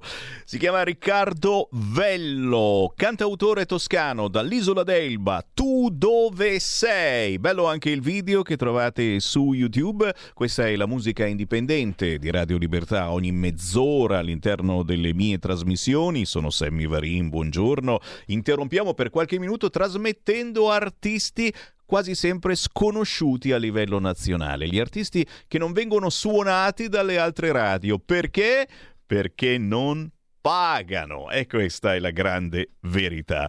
Quattro minuti dopo le nove del mattino, buongiorno naturalmente a chi ci ha appena acceso, buongiorno a chi ci segue da casa sul canale duecentocinquantadue del televisore, buongiorno a chi ci segue sulla radio D A B in tutta Italia, sulle auto recenti c'è la banda D A B nell'autoradio e scoprite un nuovo mondo musicale e di controinformazione, ci siamo dentro pure noi. Buongiorno agli amici che ci seguono seguono su Facebook e su YouTube. Naturalmente sono sempre aperti i vostri commenti su qualunque argomento, ma il bello di essere una radio un po' retro, come siamo noi di Radio Libertà, è che abbiamo aperto le linee telefoniche, per cui chiunque può entrare, come si usava tanti anni fa, interagire con la radio, sì, ma attraverso il telefono, chiamando zero due nove due nove quattro sette due due due, ed è proprio l'esperimento che mi invito a fare anche voi ascoltatori che magari non siete mai entrati in diretta, avete qualche cosa da dire eh, ma avete paura dopo, chissà se dico questa cosa eccetera. Non vi preoccupate, fate anche voi il Vannacci della situazione, zero due nove due nove quattro sette due due due, o anche tramite WhatsApp tre quattro sei sei quattro due sette sette cinque sei. In attesa di trovare il sottosegretario Alessandro Morelli, io proseguo la rassegna stampa leggendovi l'intervista a Nicola Molteni che compare oggi sul quotidiano La Verità. Sottosegretario Nicola Molteni, sottosegretario al Ministero dell'Interno, cominciamo da qui, scrive Laura Della Pasqua oggi sull'Unità. Bifoni parla di situazione al tracollo, dice che non arrivano risposte dal Viminale. Stiamo parlando dell'arrivo di troppi migranti e soprattutto moltissimi minori, di cui eh, devono rendersi conto eh, quelli al governo, i comuni non riescono più a dare una mano nella maniera giusta. Con i sindaci bisogna dialogare, confrontarsi sempre. Il ministro Piantedosi lo fa ogni giorno efficacemente, dice Molteni. La leale collaborazione è fondamentale, questo chiediamo ai prefetti. L'accoglienza non va fatta sopra la testa dei sindaci, ma è in atto una campagna di propaganda e di strumentalizzazione da parte della sinistra inaccettabile. Si mettano d'accordo tra sindaci e vertici nazionali del P D. I dirigenti nazionali della sinistra vogliono più accoglienza illimitata e diffusa e più missioni in mare per avere più sbarchi, vogliono le porte aperte. Bifoni mi deve spiegare come mai, quando quattro mesi fa il governo ha dichiarato lo stato di emergenza, i governatori del P D, la Toscana, l'Emilia e la Puglia, non hanno dato la loro adesione, dicendo che l'immigrazione non può essere gestita come un tema emergenziale. Bifoni ora dice che la situazione è al collasso, al tracollo, ma delle due l'una. Se c'è il rischio di un collasso, perché non aderire allo stato di emergenza? In un momento così complesso i governatori della sinistra si sfilano dall'interno sullo stato di emergenza che consentirebbe una gestione più efficace. Quindi Bifoni, anziché chiamare in causa il ministro dell'Interno, dovrebbe rivolgersi al governatore della Toscana per un chiarimento sulla mancata adesione alla decretazione di emergenza. I vertici del P D inoltre dicono una serie di cose non vere, cioè dicono che abbiamo tagliato i costi dell'accoglienza. Falso. È rimasto il costo per migranti a trentatré trentaquattro euro, deciso dall'ex ministro Lamorgese. Poi che abbiamo chiuso il S A I, il sistema di accoglienza e integrazione fatto con i comuni. Non è vero. Oggi abbiamo trentacinquemila persone in accoglienza con il S A I. Falso che abbiamo tagliato i costi per i minori non accompagnati. Prima lo Stato riconosceva ai comuni quarantacinque euro, poi sessanta e ora è a cento euro. probabilmente non bastano. Dicono che con la circolare di Piantedosi del sette agosto abbiamo fatto uscire dai centri di accoglienza immigrati illegali, mettendoli in strada e generando insicurezza. Falso. La circolare richiama il decreto legislativo centoquarantadue duemilaquindici che si rifà alla direttiva europea accoglienza, applicata anche dai governi di sinistra, per cui quando lo straniero ha terminato la procedura di asilo, ha un permesso di soggiorno o un lavoro e un reddito ed è stato in, è in accoglienza per anni, deve uscire dal C A S.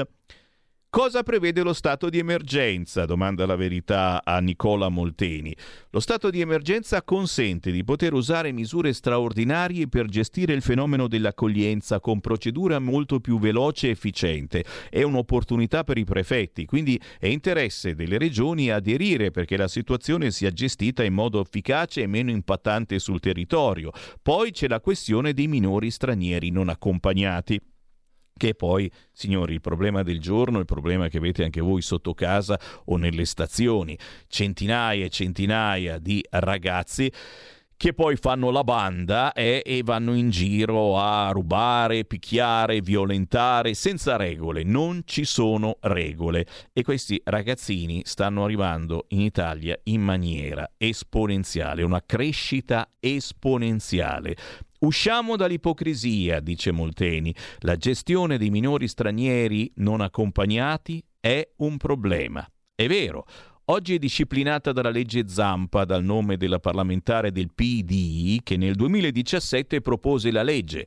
La legge Zampa sui minori stranieri non accompagnati, fino a ieri elogiata come la migliore possibile, ora è criticata dagli stessi sindaci di sinistra. Io dico che a sei anni dalla sua introduzione, peraltro mai applicata integralmente dai governi di sinistra, può essere rivista, soprattutto nella parte dell'accertamento dell'età dei presunti minori stranieri. C'è un problema di riconoscimento anagrafico? Oggi le procedure di accertamento sono talmente complesse che è facile dichiararsi minori pur non essendolo. Ma guarda, quante volte abbiamo visto eh, nelle fotografie dei minori con la barba, a volte addirittura pure bianca. Così possono godere di un trattamento di favore, a cominciare dal fatto che per la legge Zampa non possono essere allontanati. C'è poi il principio della presunzione, per cui in caso di dubbio prevale la minore età. Quindi se sono indecisi, se sei mano, maggiorenne o minorenne, e eh, sei minorenne, va bene così, e si, si dichiara che quel ragazzo ha diciassette anni. Quanti sono i minori stranieri non accompagnati? Dice Molteni, ne abbiamo oltre ventimila e sono in accoglienza. Dall'inizio dell'anno sono sbarcati in dodicimila, in netto aumento rispetto al passato. Va fatto un tagliando alla legge Zampa e l'occasione potrebbe essere il decreto sicurezza al quale il Viminale sta lavorando. Come andrebbe rivista la legge Zampa? Prendo atto delle parole dei sindaci del P D. Dicono che c'è un problema di gestione e di organizzazione dei minori stranieri non accompagnati, quindi noi ce ne occuperemo. Con la legge Zampa la gestione nei S A I è a carico dei comuni, in particolare il tema dell'accertamento dell'età, che con la legge Zampa è difficoltoso. Va ora in onda L'Italia da fare, il punto sulla politica economica con Alessandro Morelli. Ed eccolo, è arrivato su Radio Libertà il condirettore di Radio Libertà e sottosegretario di Stato alla Presidenza del Consiglio dei Ministri con delega alla programmazione e al coordinamento della politica economica. Lui è Alessandro Morelli, ciao! Buongiorno Sammy, semaforo verde oggi per Radio Libertà. Ah, semaforo verde, storica trasmissione di Radio Libertà, e ogni tanto lo ricordiamo, insomma, eh, che è stata una gigantesca e bellissima palestra, ancora ai tempi Radio Padania, per moltissimi di voi eh, parlamentari e non soltanto, insomma, abbiamo imparato insieme ad ascoltare la gente facendo radio, è vero Alessandro? Assolutamente sì, una scuola impareggiabile, soprattutto con eh, Homus Radiofonicus come te. Ti ringrazio, ma il bello è proprio aver fatto tante esperienze insieme che, che continuano, perché poi eh, questa radio è cordone ombelicale quotidiano tra eh, la, speriamo, sempre buona politica e gli ascoltatori che eh, fanno delle loro proteste, delle proposte molto molto importanti. Ma partiamo subito, sono tantissime le suggestioni che sono arrivate in queste ore per te, Alessandro Morelli, e, e chi vuole in questo momento può entrare in diretta chiamando zero due nove due nove quattro sette due due due, come ai bei tempi appunto vi mettiamo a contatto con la politica, o inviando un WhatsApp al tre quattro sei sei quattro due sette sette cinque sei. Beh, senti, in primo piano non possiamo far finta di niente, oggi sui quotidiani c'è proprio l'economia. Oggi il Corriere scrive in prima pagina: allarme su Europa e Conti, scatta l'allarme Conti dello Stato ed Europa, se non si trova un accordo sul nuovo modello del patto di stabilità il rischio è che da gennaio duemilaventiquattro tornino in vigore le vecchie regole e le conseguenze sarebbero complesse. Questo è l'avvertimento del ministro Raffaele Fitto dal meeting di Rimini, invocando flessibilità da Bruxelles. Eh, sono discorsi a volte un po' eh, complicati e difficili da, da spiegare per chi non è avvezzo all'argomento. Eh, Morelli, che cosa, che cosa sta succedendo? Quali sono le paure che ci sono oggi sui giornali? Beh, ancora una volta si dimostra come purtroppo la macchina Europa rischia di essere potenzialmente eh, una, una, diciamo, un artefice di un male per l'Italia e quindi di andare contro gli interessi italiani e del nostro eh, governo in particolare. Detto questo, quindi il percorso con l'Europa deve essere un percorso sicuramente di vicinanza, sicuramente di buoni rapporti, ma anche di rapporti chiari eh, e franchi che possano prevedere appunto il rispetto delle eh, prerogative italiane, che sono differenti rispetto a quelle tedesche, francesi, che come sappiamo insomma negli ultimi decenni hanno indirizzato eh, i potentati d'Europa. Quindi per questa ragione fa bene Fitto, fa bene Giorgetti chiaramente eh, a segnalare come eh, da un certo punto di vista indubbiamente i buoni rapporti con l'Europa devono continuare ad esserci, ma dall'altra parte Eh, ci deve essere il sano rispetto per le prerogative italiane, che sono differenti, come dicevo, dagli altri paesi europei. Io ho aperto le linee zero due nove due nove quattro sette due due due per entrare in diretta con il senatore Alessandro Morelli, sottosegretario di Stato alla Presidenza del Consiglio dei Ministri. Sentiamo chi c'è in linea. Pronto? Sì, pronto, buongiorno. Sono Alessandro da Firenze, ambulante. Ciao. Io ho avuto il piacere di parlare a Morelli nel duemiladiciotto durante una manifestazione dove lui e Salvini parteciparono per l'esclusione degli ambulanti alla Bolkestein. Cosa che fecero col governo giallo-verde, però io volevo chiedere questo a Morelli. Come mai nel duemilaventitré, tramite il sottosegretario Bitonci, Lega, con cui ho avuto il piacere di parlare qui in radio, mi sembrava un esponente del P D, da quello che diceva, dicendo anche che non si poteva rinnovare la concessione all'infinito, ecco, come mai la Lega ora ha deciso di reinserirci dentro la normativa Bolkestein, rendendo queste centottantamila aziende un'altra volta precarie? Vi ringrazio e aspettando la risposta, grazie. Grazie, e ancora una volta lotta contro l'Europa, e io ci aggiungo, visto che stanno arrivando WhatsApp al tre quattro sei sei quattro due sette sette cinque sei, a proposito con la lotta, per la lotta con l'Europa, che a volte, a volte qualche battaglia si perde, e, e aggiungo il blocco dei diesel Euro cinque e ciò che avverrà a Torino, ciò che è già avvenuto a Milano e in altre città. Sembra un po' una resa a un'Europa che eh, si fa eh, sempre più cattiva in questo senso, e poi sai arrivano le condanne eccetera, ma ci sono eh, cose che eh, effettivamente sono gravi e insopportabili, e io ci metto un punto interrogativo. Partiamo dalla direttiva Bolkestein. Alessandro. Indubbiamente il tema della Bolkestein, come sapete, è un tema sul quale la Lega si è sempre spesa in maniera molto forte e sulla quale ci stiamo ancora parlando di questo tema, di questo argomento. Per alcuni settori commerciali, merceologici, eh, è grazie alla Lega, perché altrimenti non, non staremmo neanche più parlando di argomenti come questi. Proprio ieri pensavo, eh, caro Semmi, al fatto che, perché ho visto a Milano una delle ultime sparute Eh, oasi che sembrano oasi nel deserto, le edicole. Vi ricordate perfettamente che cosa è successo? La sinistra con Bersani ha deciso con le proprie liberalizzazioni di eh, aprire, questa è la tesi, il mercato, e di fatto ha cancellato eh, delle realtà che in, in verità eh, rappresentavano delle luci, soprattutto nei quartieri popolari, delle possibilità di incontro, delle, eh, degli occhi, chiaramente, delle orecchie Eh, nelle, nei quartieri popolari e non solo. Quindi il tema della Bolkestein è un tema sul quale eh, la Lega si è sempre spesa e peraltro, eh, ribadisco, ne parliamo grazie ai successi che la Lega ha ottenuto, eh, allungando eh, il,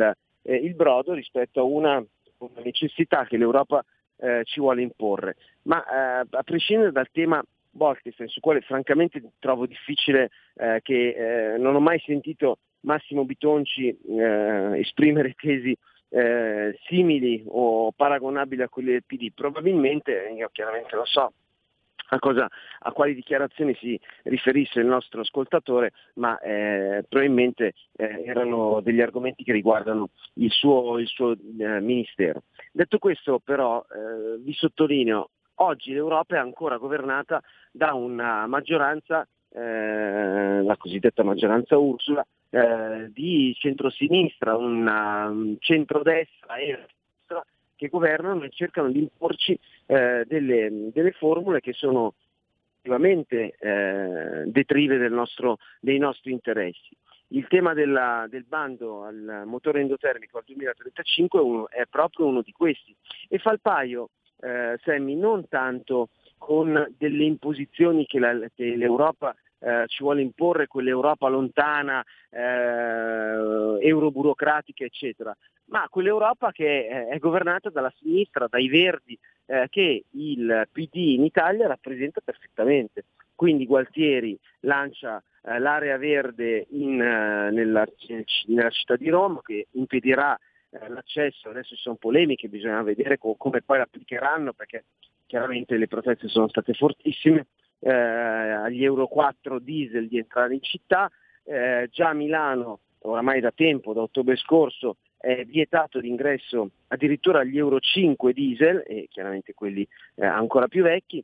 Insomma, eh, è tutto coerente, capisci? C'è una, una politica scelta dalla sinistra che va in una direzione che peraltro non fa certamente gli interessi delle classi meno abbienti, perché sappiamo perfettamente che eh, sono proprio le classi meno abbienti ad essere colpite da queste, eh, da queste leggi, da queste norme, anche se amministrative e comunali, eh, che eh, vietano alle, alle auto un po' più vecchie. Ma ribadisco, l'Euro cinque è stata prodotta fino al duemilaquindici, quindi venduta almeno fino al duemiladiciassette. Stiamo parlando quindi di macchine di cinque sei anni fa.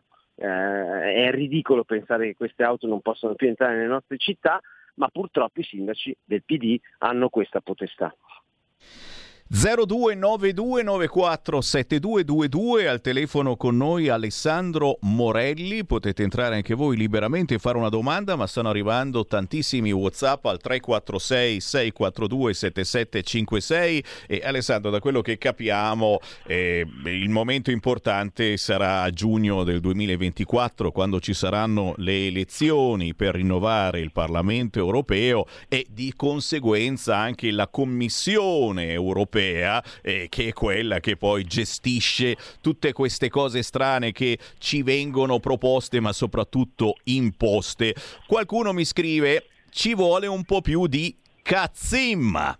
Cazzimma significa, per chi non lo sa, eh, coraggio, verve, eh, abnegazione. Eh, mh, forse eh, bisogna tornare a parlare un po' più in maniera eh, chiara, forte, eh, rischiando, eh, bisogna dirlo, di litigare con l'Europa. Qualcuno scrive, eh, quando hai un ruolo istituzionale, e qui Alessandro parliamo anche di te, che sei un carissimo nostro amico, ma adesso sei sottosegretario di Stato alla Presidenza del del Consiglio dei Ministri, eh, quando è un ruolo istituzionale la sensazione è che non si possano più dire certe cose, perché poi è chiaro che vai a litigare con il tuo stesso governo, con i tuoi colleghi di lavoro, con l'Europa. E, e dove ti sto portando? Ti sto portando al libro di Vannacci, perché oggi gran parte dei giornali scrive: Vannacci capitalizza il consenso, la Lega lo corteggia per le europee. È inutile che ti chieda cosa c'è di vero o non di vero, stiamo leggendo anche qualche stralcio del libro del generale Vannacci.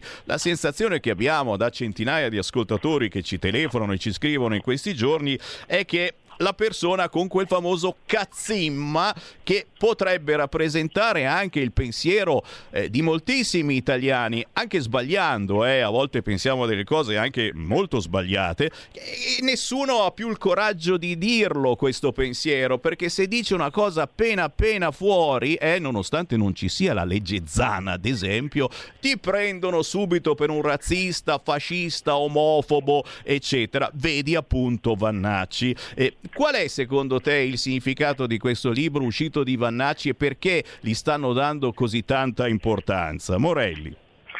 Ma guarda, allora, innanzitutto io devo fare i complimenti a coloro i quali cercano di limitare il, il o hanno cercato di limitare il più possibile eh, il lavoro di Vannacci, perché sostanzialmente, facendogli una così ampia promozione quasi a livello internazionale, il libro ieri aveva venduto eh, ventiduemila copie, era uno dei best seller su, sui siti eh, di vendita online di libri, eh, dall'altra parte se ne parla eh, in maniera molto ampia su tutti i giornali, televisione. Ieri sera ero ospite eh, su Rete quattro, chiaramente metà della trasmissione è stata dedicata proprio a questo tema.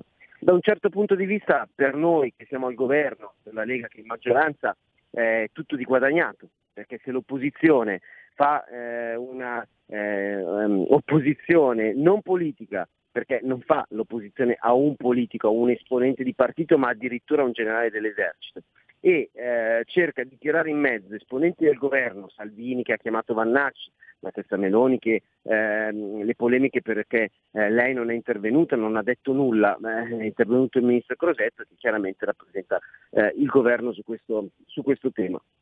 Quindi eh, il dato vero qual è? Complimenti a questi eh, insomma sedicenti buonisti che eh, hanno permesso al libro di Vannacci di avere un ottimo successo e quindi di parlarne. Parlarne già è un segno eh, importante dei tempi, i tempi stanno cambiando. Dicevate, eh, serve qualcuno che eh, insomma faccia un po' la lepre, no? Eh, tutte le maratone, cioè eh, il, l'atleta che all'inizio eh, fa lo sprint, corre per tutti, eh, poi chiaramente eh, come si dice in gergo si spompa e non ce la fa più, però ha permesso a tutti quanti, eh, soprattutto ai veri campioni, poi eh, di arrivare alla fine e di vincere. Allora, a noi servono indubbiamente nell'ambito di un governo che è complesso, perché eh, ci sono delle posizioni eh, diverse su alcuni argomenti, altrimenti saremmo in un regime comunista e, e ci sarebbe il partito unico. Quindi eh, la nostra difficoltà da un certo punto di vista è comunque affrontare eh, sempre questa Eh, questi media mainstream che, vi faccio un esempio personale, che cercano di colpirti tutti i giorni.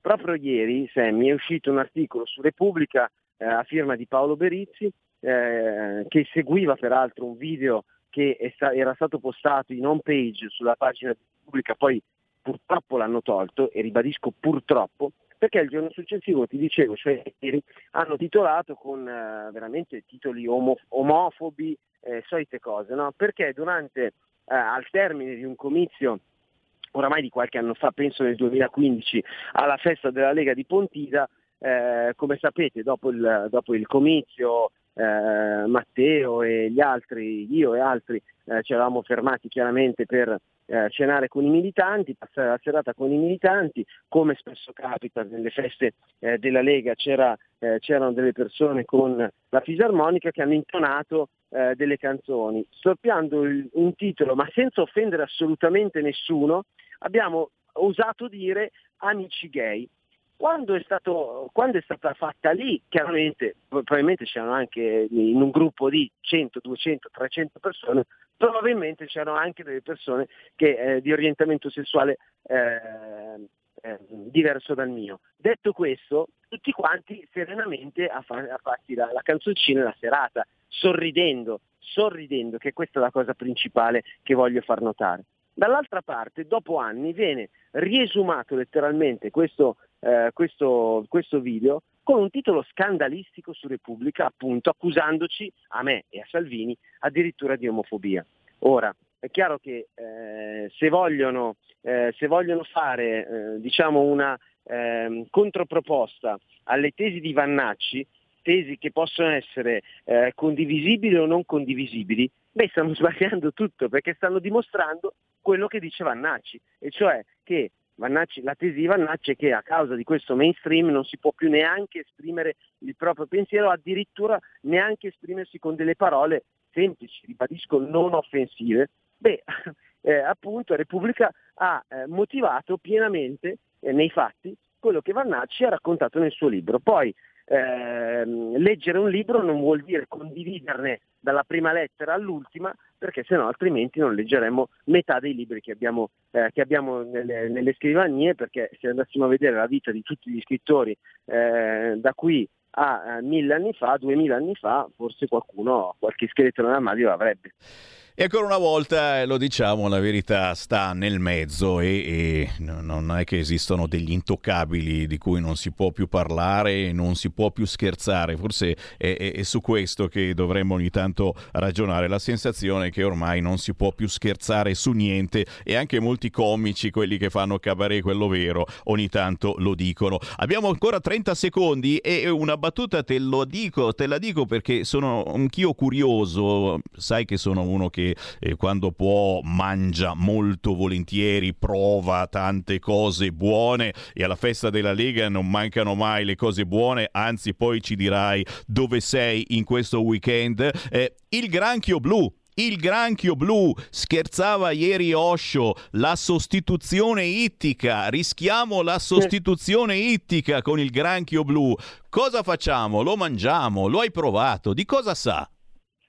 Francamente non l'ho ancora provato, certamente lo mangerò, perché appunto eh, mangiando il granchio blu facciamo bene al nostro ambiente, perché appunto questi sono eh, degli animali esogeni ai nostri ambienti, purtroppo ne fanno terra di conquista, molto spesso sono, hanno delle eh, caratteristiche che li favoriscono rispetto agli animali autoctoni, e quindi per questa ragione eh, bisogna in qualche maniera trovare delle formule per addirittura eradicarli se possibile, ma comunque limitarne al massimo la diffusione. E quindi viva, viva, viva il pranzo al, al granchio blu, ti inviterò quando sarà disponibile dalle nostre parti. Gnam, gnam. E intanto e l'appuntamento... sarò a Pinzolo. sarò a Pinzolo alla festa di Pinzolo con... Ehm...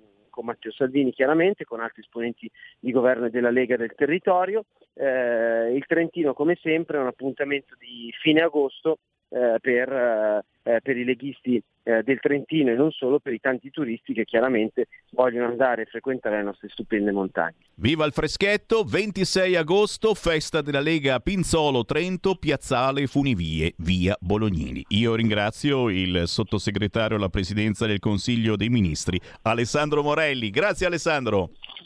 Ciao Semi, buon lavoro e buon ascolto a tutti i nostri amici. Avete ascoltato L'Italia da fare.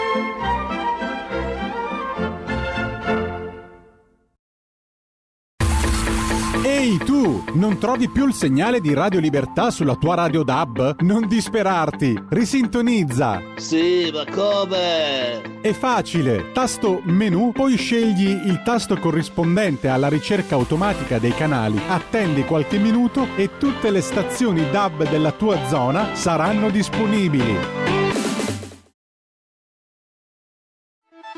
Stai ascoltando Radio Libertà. La tua voce libera, senza filtri né censure, la tua radio.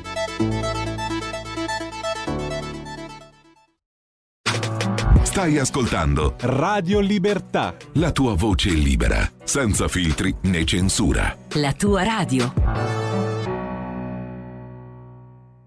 Yeah. Un nuovo modo per sostenere la tua radio. Visita radio libertà punto net. Ti basta un click e potrai versare il tuo contributo volontario direttamente online. Potrai donare con ogni tipo di carta di credito, anche prepagata. Ti aspettiamo online su radio libertà punto net. Sostieni la tua radio con il tuo contributo volontario. Radio Libertà. La tua radio. Diamo voce alla nostra gente.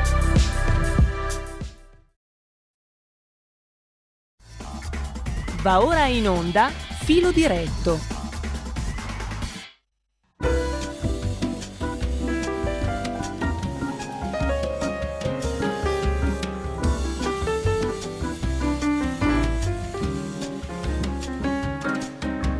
Guarda che non c'è tanto tempo, il taxi è già sotto noi. So che è finito proprio adesso, siamo in vacanza ormai. La mia giacca l'hai tu, non servirà. C'è un grande sole per noi che scalderà. Senza pensieri, su dai, andiamo via. Facciamo in fretta, c'è un aereo che aspetta soltanto noi. Lasciati dietro quella porta, voglio pensare più, il profumo del mare, la libertà, con tanti ritmi e colori si danzerà, c'è un'atmosfera, c'è già felicità.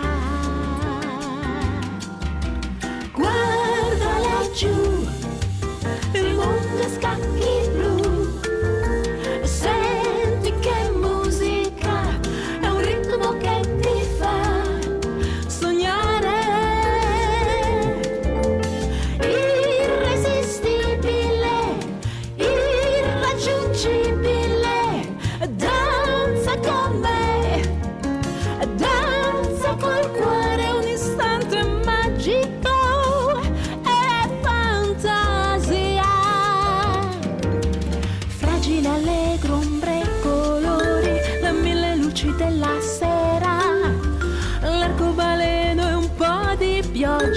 Scegli il colore che vuoi, siamo qui in Brasile, è allegria, i nostri sogni in realtà, non ti svegliare, la gente balla con noi, non ti fermare.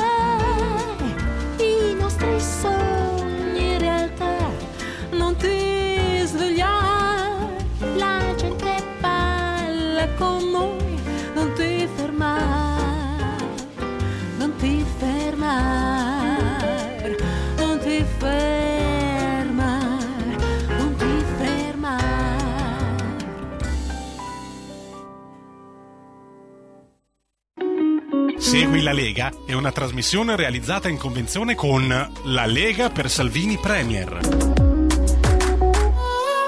Beh, segui la Lega, ma prima ancora segui Sabrina Asiani. Avete sentito che pezzo, ragazzi? Bossa tra le stelle. Sabrina Asiani è appena uscita con un nuovo album suonato con Claudio Fontana. Se vi piace il genere, eh, signori, eh, vedi, vedi che consigli che ti dà Sammy Varin. Questi sono dei piccoli capolavori, dei tesori che non venite a sapere se ascoltate Radio Italia. Eh, eh, eh, sempre gli stessi girano, con tutto il rispetto, eh, of course. Sabrina Asiani, cercatela sugli store digitali, ma come dico sempre, ancor più facilmente su YouTube. Salta fuori l'intero album ed è una bellissima colonna sonora per la vostra giornata di fine agosto. nove e trentanove, buongiorno. Sammy Varin, mi occupo io di rassegna stampa in questa settimana, ma il mio è un doppio appuntamento. Oh oh, due Sammy Varin in onda, dalle nove, eh, dalle, magari tu dici dalle sette e trenta alle dieci e trenta, rassegna stampa, ma poi cucù, ritorno di pomeriggio dalle tredici alle quindici, quindi un doppio appuntamento, una doppia possibilità di entrare in diretta, di dire la vostra, ma soprattutto, come dico sempre, di fare controinformazione. A proposito di controinformazione, tra poco riapriamo le linee, tra poco proseguiamo leggendo alcuni interessanti articoli, ma eh, ci sono dei festoni targati Lega in questo ultimo scampolo di agosto. E non si può far finta di niente. Abbiamo già nominato la festa della Lega di Pinzolo in provincia di Trento, dove ci sarà Matteo Salvini, ma anche il sottosegretario Morelli e tanta altra bella gente. ventisei agosto Pinzolo, Trento, Piazzale Funivia. Ma attenzione, eh, si festeggia anche qui a due passi. A Bolgare, in provincia di Bergamo, fino al ventisette agosto c'è la festa della Lega al Parco Nocchetto in in via Manzoni. Stessa cosa a Verdello, in provincia di Bergamo, festa della Lega questo weekend dal venticinque al ventisette agosto, via Andreoletti, area feste. Tutte queste informazioni le trovate facilmente sul sito www punto legaonline punto it slash feste. Altra segnalazione, festa provinciale Monza Brianza, trentuno agosto, e poi ancora uno, due, tre settembre, e poi ancora sette, otto, nove, dieci settembre, dove a Brugherio, a due passi da Monza, area feste, via Aldo Moro, ristorante, griglieria, musica e serate danzanti, interventi dei nostri più importanti esponenti politici alla festa provinciale Monza Brianza, trentuno agosto, uno, due, tre settembre, sette, otto, nove, dieci settembre a Brugherio, area feste. È finita? Ma che ci mancherebbe altro, ragazzi, ce ne sono tanti di eventi targati Lega e uno è quello a cui partecipa sicuramente anche il Sammy Varin. Domenica tre settembre, non questa, la prossima, a pranzo io sarò a Rovato, in provincia di Brescia, in quello che è ormai lo storico Spiedo Padano. Appuntamento per domenica tre settembre a mezzogiorno a Rovato, in provincia di Brescia, presso il Foro Boario, zona mercato. Tanti senatori, deputati, tanti sindaci del territorio, assessori, anche personaggi dello spettacolo. Mi si vocifera che arriva pure Cruciani. Sarà vero?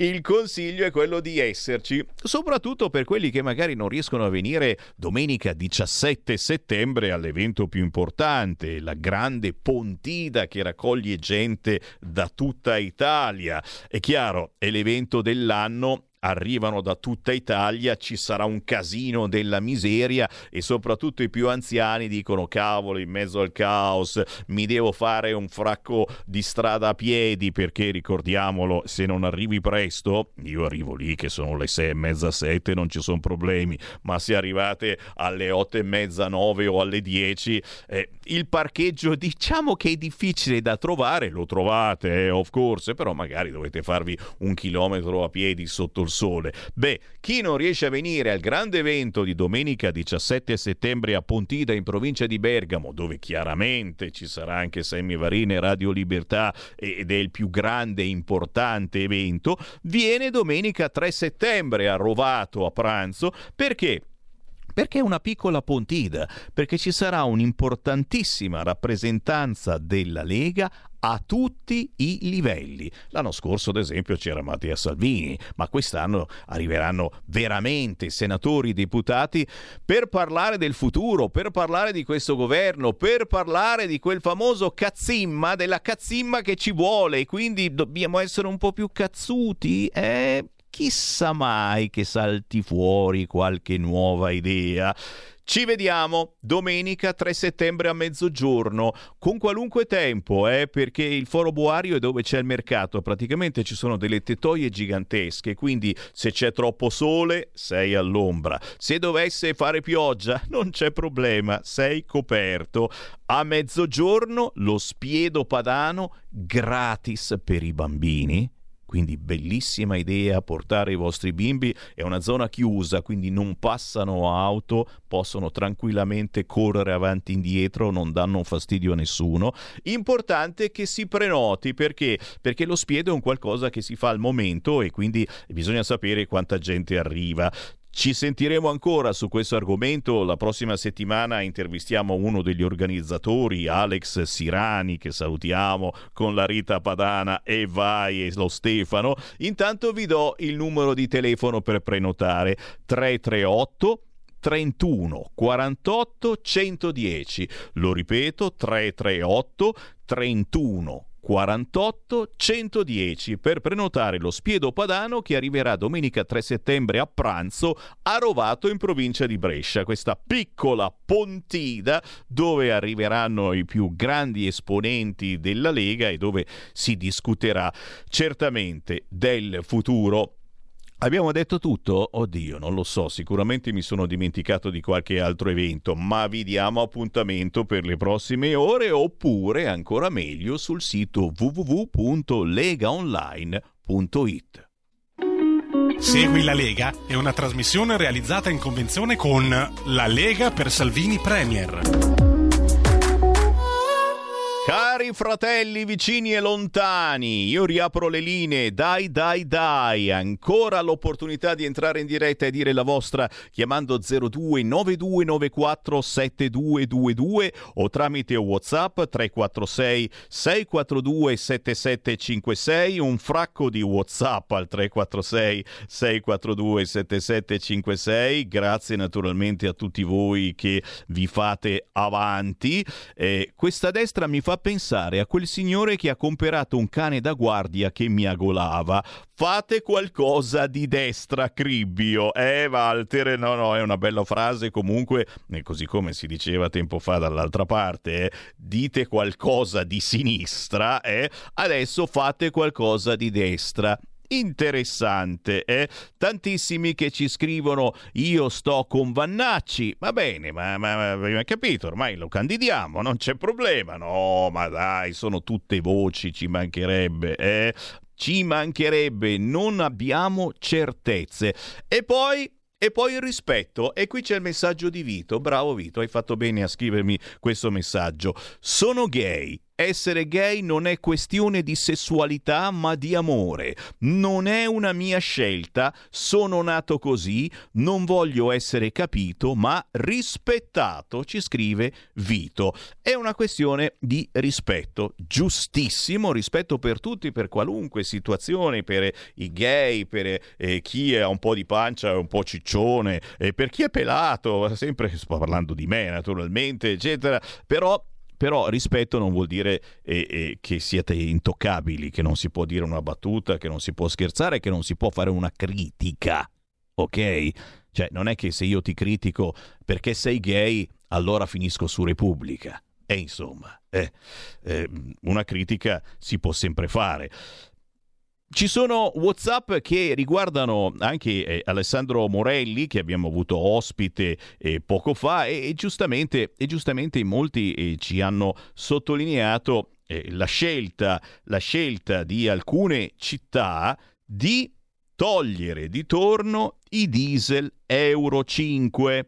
È, è vero, è a Torino da metà settembre, se ne parla e, e la cosa sta eh, effettivamente facendo arrabbiare. A Milano ormai è da una vita che non puoi entrare se non hai quasi eh, l'auto elettrica. Ed effettivamente in molti eh, hanno sottolineato sì, ok, eh, sono stati quasi tutti i sindaci del P D che hanno portato avanti questa cosa, ma eh, eh, la regione Piemonte non è del Partito Democratico. Torino sì, Torino sì. Eh? E quindi... E quindi naturalmente eh, che cosa, che cosa fare in questo caso? Che cosa fare, come comportarsi? E le polemiche, perché naturalmente ci sono sempre polemiche. In questo caso, beh, io voglio leggervi ciò che ha scritto su Twitter Claudio Borghi Aquilini ieri, eh, che non manca mai, anche se in questi giorni è in vacanza ed è assente dalle frequenze di Radio Libertà, lo ritroveremo di sicuro a settembre, non manca mai di commentare e, e a volte anche di far capire quali sono le problematiche di questo governo di centrodestra. Gli stop alle macchine sono il medesimo meccanismo del Green Pass, scrive Claudio Borghi Aquilini. Vengono dall'Unione Europea, riguardano una minoranza. La minoranza è toccata nel vivo, quindi reagisce, però è minoranza. La maggioranza non toccata dai divieti è così divisa. Favorevoli, inquinano, cazzo vogliono. Sono la maggior parte i favorevoli, tutto il P D, tutti i conformisti, tutti i farisei che non mancano mai. Eh. Stiamo parlando del fatto che i diesel Euro cinque non potranno più viaggiare in alcuni comuni e città italiane da metà settembre, in altri è già così. Dicevamo, ci sono i favorevoli e sono praticamente tutti il P D che dicono inquinano i mezzi Euro cinque, che cacchio vogliono. Ci sono gli indifferenti, cazzomene, io c'ho il Porsche, benzina, cazzomene, io manco la patente, eccetera, eccetera. Sono appena inferiori come numero alla prima tego- categoria. Qui troviamo i molto ricchi, ma anche i molto poveri, i molto indaffarati. Ci sono i contrari, naturalmente, agli Euro cinque che non entrano più in città. Eh, però queste limitazioni non sono giuste, i crediti cinesi, la finestra di Overton. Quattro gatti, intellettuali controcorrente, ribelli, gente che ha capito il gioco, eccetera, eccetera. Rimane quindi la minoranza dei toccati dal provvedimento più quattro gatti idealisti, tra cui io, Claudio Borghi Aquilini. Lo sapete che ho una Giulia, quindi Euro sei, potrei tranquillamente essere nella categoria del cazzomene. Scene già viste. Risultato? Scrive Claudio Borghi Aquilini, il solito. Il Piddino mette i limiti prima di tutti. Beppe Sala, area B. Era il duemiladiciotto e nessuno fiata, anzi lo rieleggono di corsa.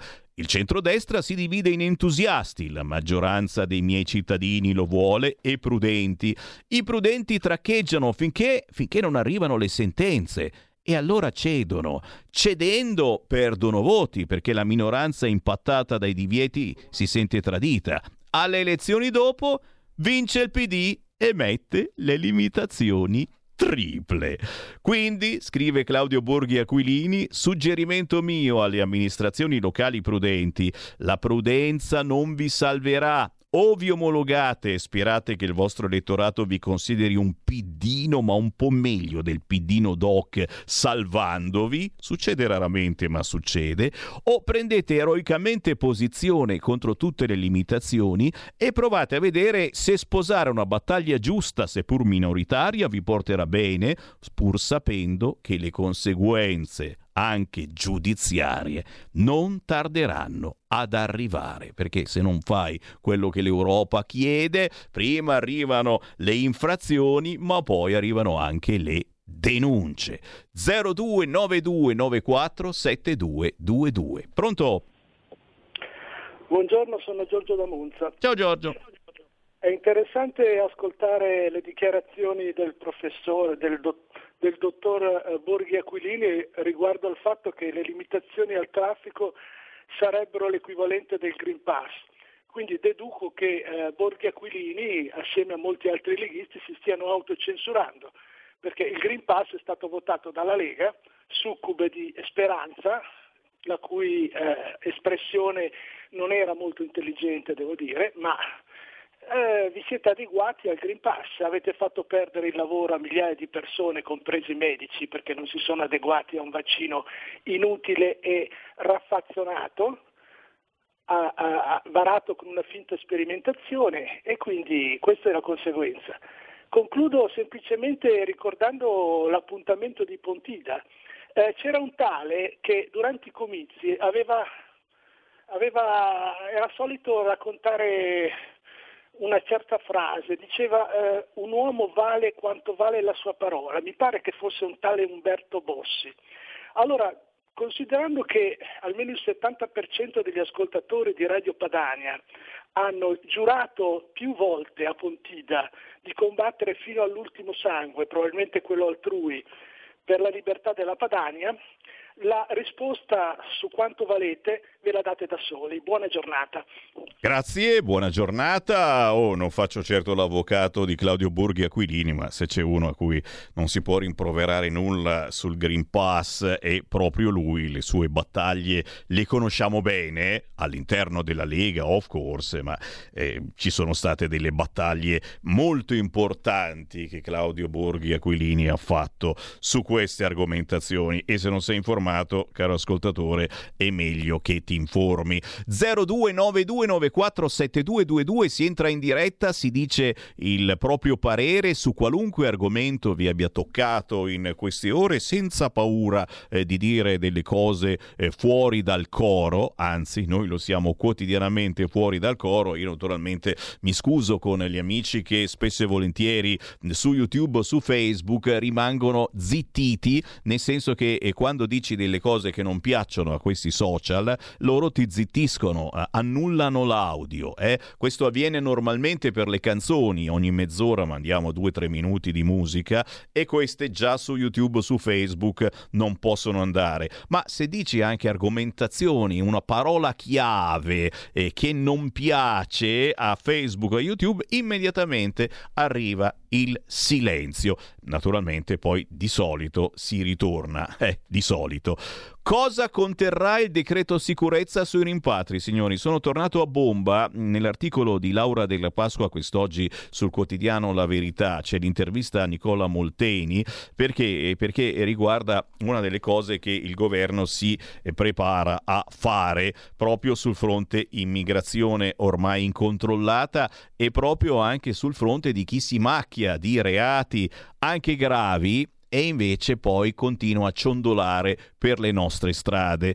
Nel decreto sicurezza si lavorerà per semplificare e velocizia- velocizzare le espulsioni dei soggetti irregolari e violenti con profili di criminalità accentuati che hanno già condanne nel nostro paese. Quindi, se hai avuto una condanna nel nostro paese, si lavora per velocizzare la tua espulsione. Tu dici, eh, quante volte l'abbiamo sentita sta cosa? Signori, è un governo di centrodestra, c'è la Lega, c'è Fratelli d'Italia. Se non ci riusciamo noi, eh, cazzimma, cazzimma, ok? Per i rimpatri sono fondamentali i C P R, i centri di permanenza per i rimpatri, che andrebbero raddoppiati e invece la sinistra vorrebbe chiudere. Ricordo che sono stati creati nel duemiladiciassette dall'allora ministro Minniti, oggi vanno implementati, senza C P R non si fanno espulsioni. Eh?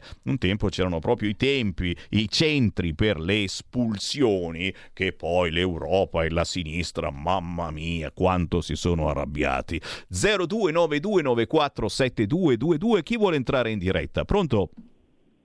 Pronto? Ciao. Ciao, sono Massimiliano. Ascolta, io mi sono un po' rotto di questa storia qua, gay sì, gay no, eccetera, eccetera, eccetera. Al di là del fatto che, come dice sempre Salvini, nella propria sessualità ognuno può fare quello che vuole, sempre che non faccia violenza a nessuno, però adesso sto notando che la stampa di sinistra sta portando avanti la storia che nell'antichità si usava avere il moroso al posto dell'amorosa, cioè avere l'amante maschio al posto dell'amante femmina. Innanzitutto vorrei sapere dove vanno a prendere queste certezze. Come fanno a sapere cosa era Sofocle, che, che gusti aveva Giulio Cesare? Non c'è niente di scritto, non c'è niente che uno possa andare a sindacare questo, questo, questo, questo. Come ti ripeto, ognuno della sua sessualità può fare quello che vuole, però che i gay oggi continuano tutti i giorni a propagare la loro diversità come normalità, non la posso accettare, perché no, non è normalità. La normalità è la maggioranza, giusto? La maggioranza delle persone. Se la maggioranza delle persone agisce in un certo modo e c'è una minoranza che agisce in un altro modo, la minoranza non è la normalità, per cui non si devono offendere. Grazie, no, grazie, grazie. Vannacci docet. Ma sì, erano tutti gay in passato, Giulio Cesare, Cicerone, tutti gay. No, eh, il problema è questo, che già parlare di normalità, eh, perché la maggioranza eh, sì, delle persone sono persone etero, già questo disturba, già questa è un'offesa, perché eh, diresti che loro sono anormali. E bisogna anche decidere se uno... Mh, può dire queste cose oppure no. Eh, non c'è nessuna legge Zan, non c'è niente che eh, lo impedisca, e perché eh, dobbiamo fare eh, determinate figure di omofobi o di razzisti se diciamo determinati pensieri? La verità sta sempre nel mezzo, e naturalmente in questo caso nel mezzo di informazione che voi state scegliendo, Radio Libertà, dove ancora potete parlare senza offendere nessuno, ma il bello è proprio farvi parlare. Tra pochi minuti io riapro le linee allo zero due nove due nove quattro sette due due due, ma se non volete entrare in diretta con la vostra voce potete inviarmi semplicemente un WhatsApp al tre quattro sei sei quattro due sette sette cinque. Ehi tu, non trovi più il segnale di Radio Libertà sulla tua radio D A B? Non disperarti, risintonizza! Sì, ma come? È facile, tasto menu, poi scegli il tasto corrispondente alla ricerca automatica dei canali, attendi qualche minuto e tutte le stazioni D A B della tua zona saranno disponibili. I film sono sogni che non dimenticherai mai.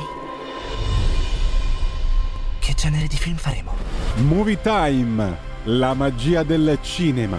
Ogni sabato, dalle ore sedici.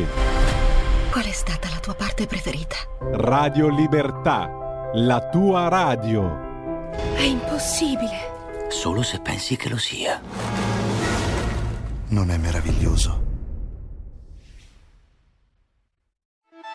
Stai ascoltando Radio Libertà, la tua voce libera, senza filtri né censure, la tua radio.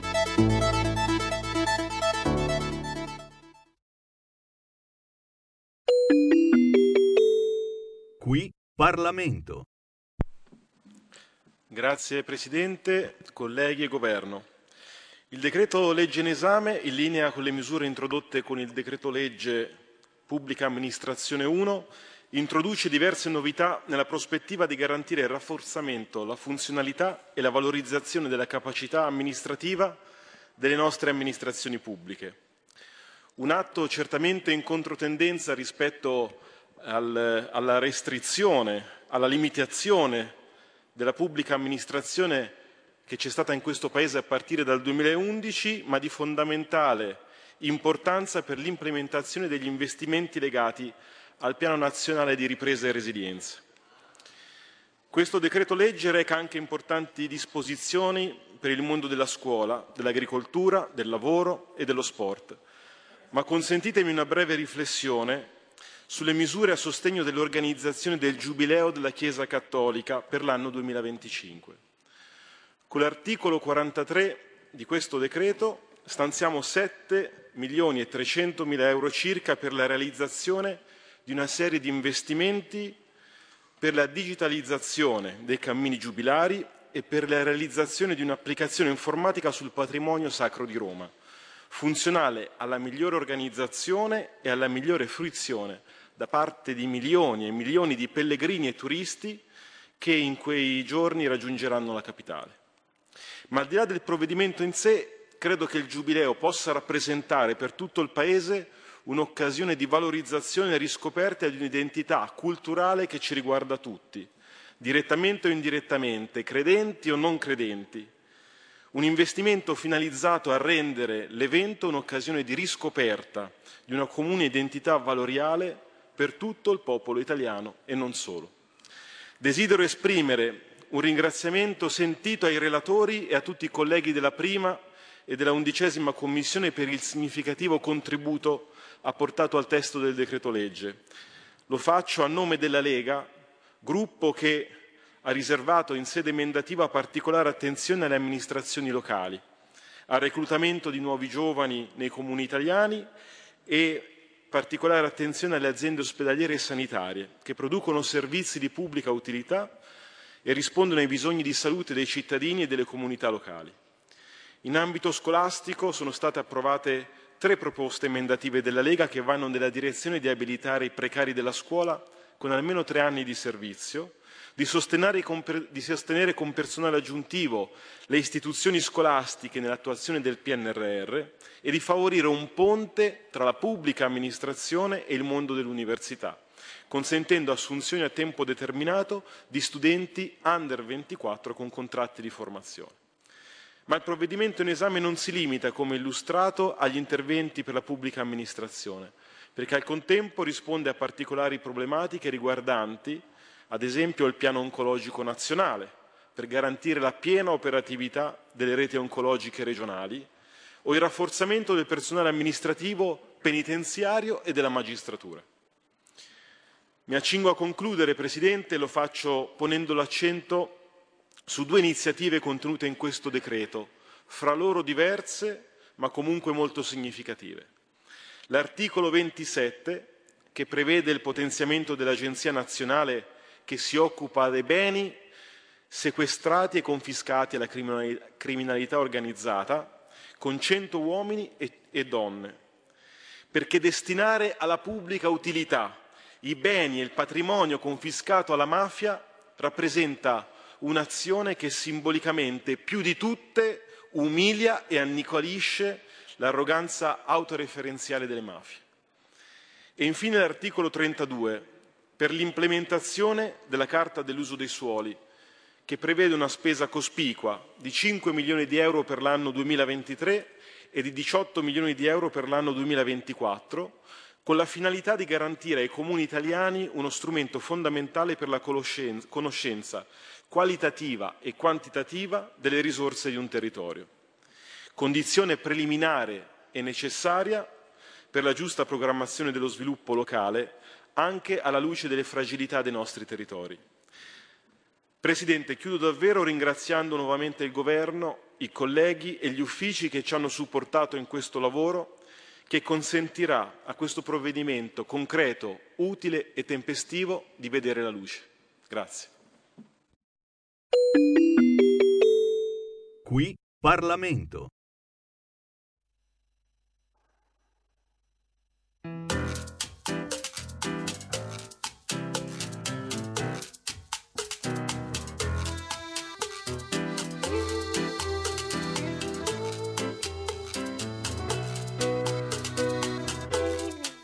Ti porterò sul palmo della vita e allora qualcosa ci accadrà.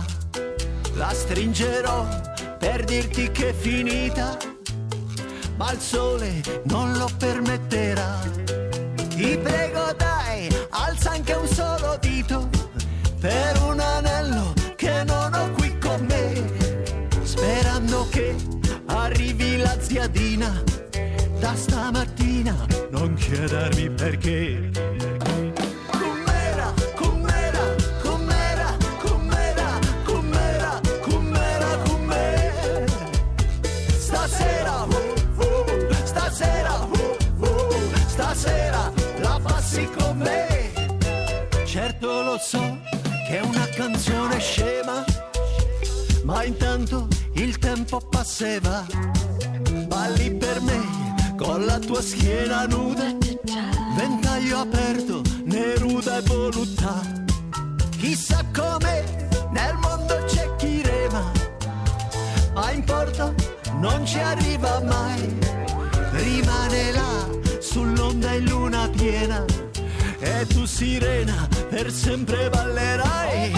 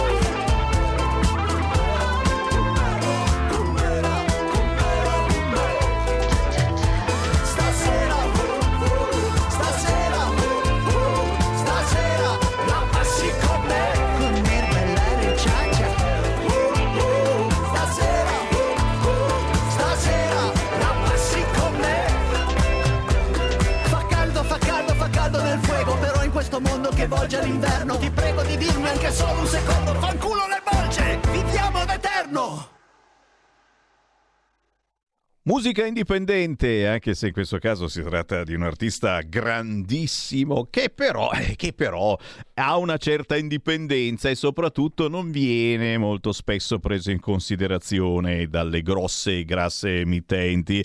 Alberto Fortis. Io vi odio voi romani, vi odio tutti quanti, ma non ce l'aveva coi romani. La nuova canzone di Alberto Fortis per l'estate, e il grandissimo Alberto è anche un nostro storico amico, è Mambo Tango Cia Cia Cia. C'è anche un divertente video che trovate su YouTube.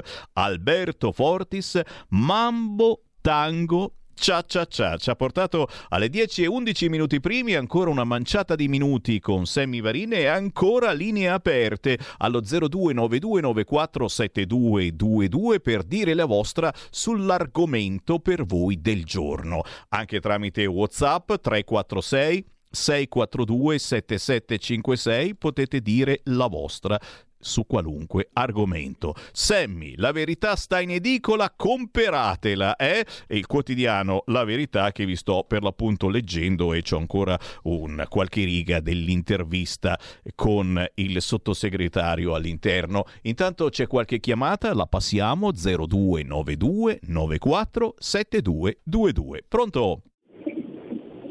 Pronto Sammy, ciao. Bella. Marco Tiziano. Ehi, ciao. Sì, stavo riflettendo su, come si dice, su quello che ha detto Massimiliano prima, no?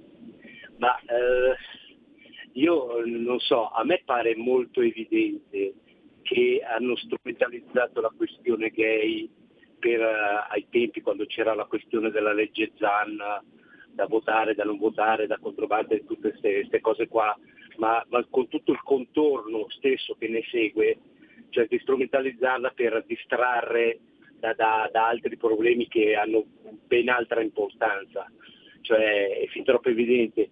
Cioè qui bisogna mettersi in testa, eh, scusami tanto eh, se, se, se, se vado a rischiare di, di essere duro, bisogna mettersi in testa che eh, agli italiani, io, io mi prendo la responsabilità di dire che agli italiani della questione omosessuale, se uno è una persona che si comporta bene, che è onesta, che lavora, che insomma una persona diciamo eh, inquadrata come, come normale, no? Eh, se poi è gay, a, a me proprio non, ad esempio a me, ma penso alla stramaggioranza, non mi interessa niente, eh, sono affari suoi, e sono praticamente eh, come si può dire, quello che lui fa in casa sua, come diceva giustamente Salvini, e sotto le sue lenzuola, sono letteralmente affari suoi, per non dire altro, no? Nel senso che eh, appunto, se uno è una persona che si può inquadrare tranquillamente, come può anche, sul quale si può anche tentare eh, un, un rapporto di amicizia, inteso, inteso di amicizia, cioè nel senso che eh, tu sai che, che lui è di quell'orientamento lì, però cioè, può essere benissimo una persona con cui è piacevole stare assieme.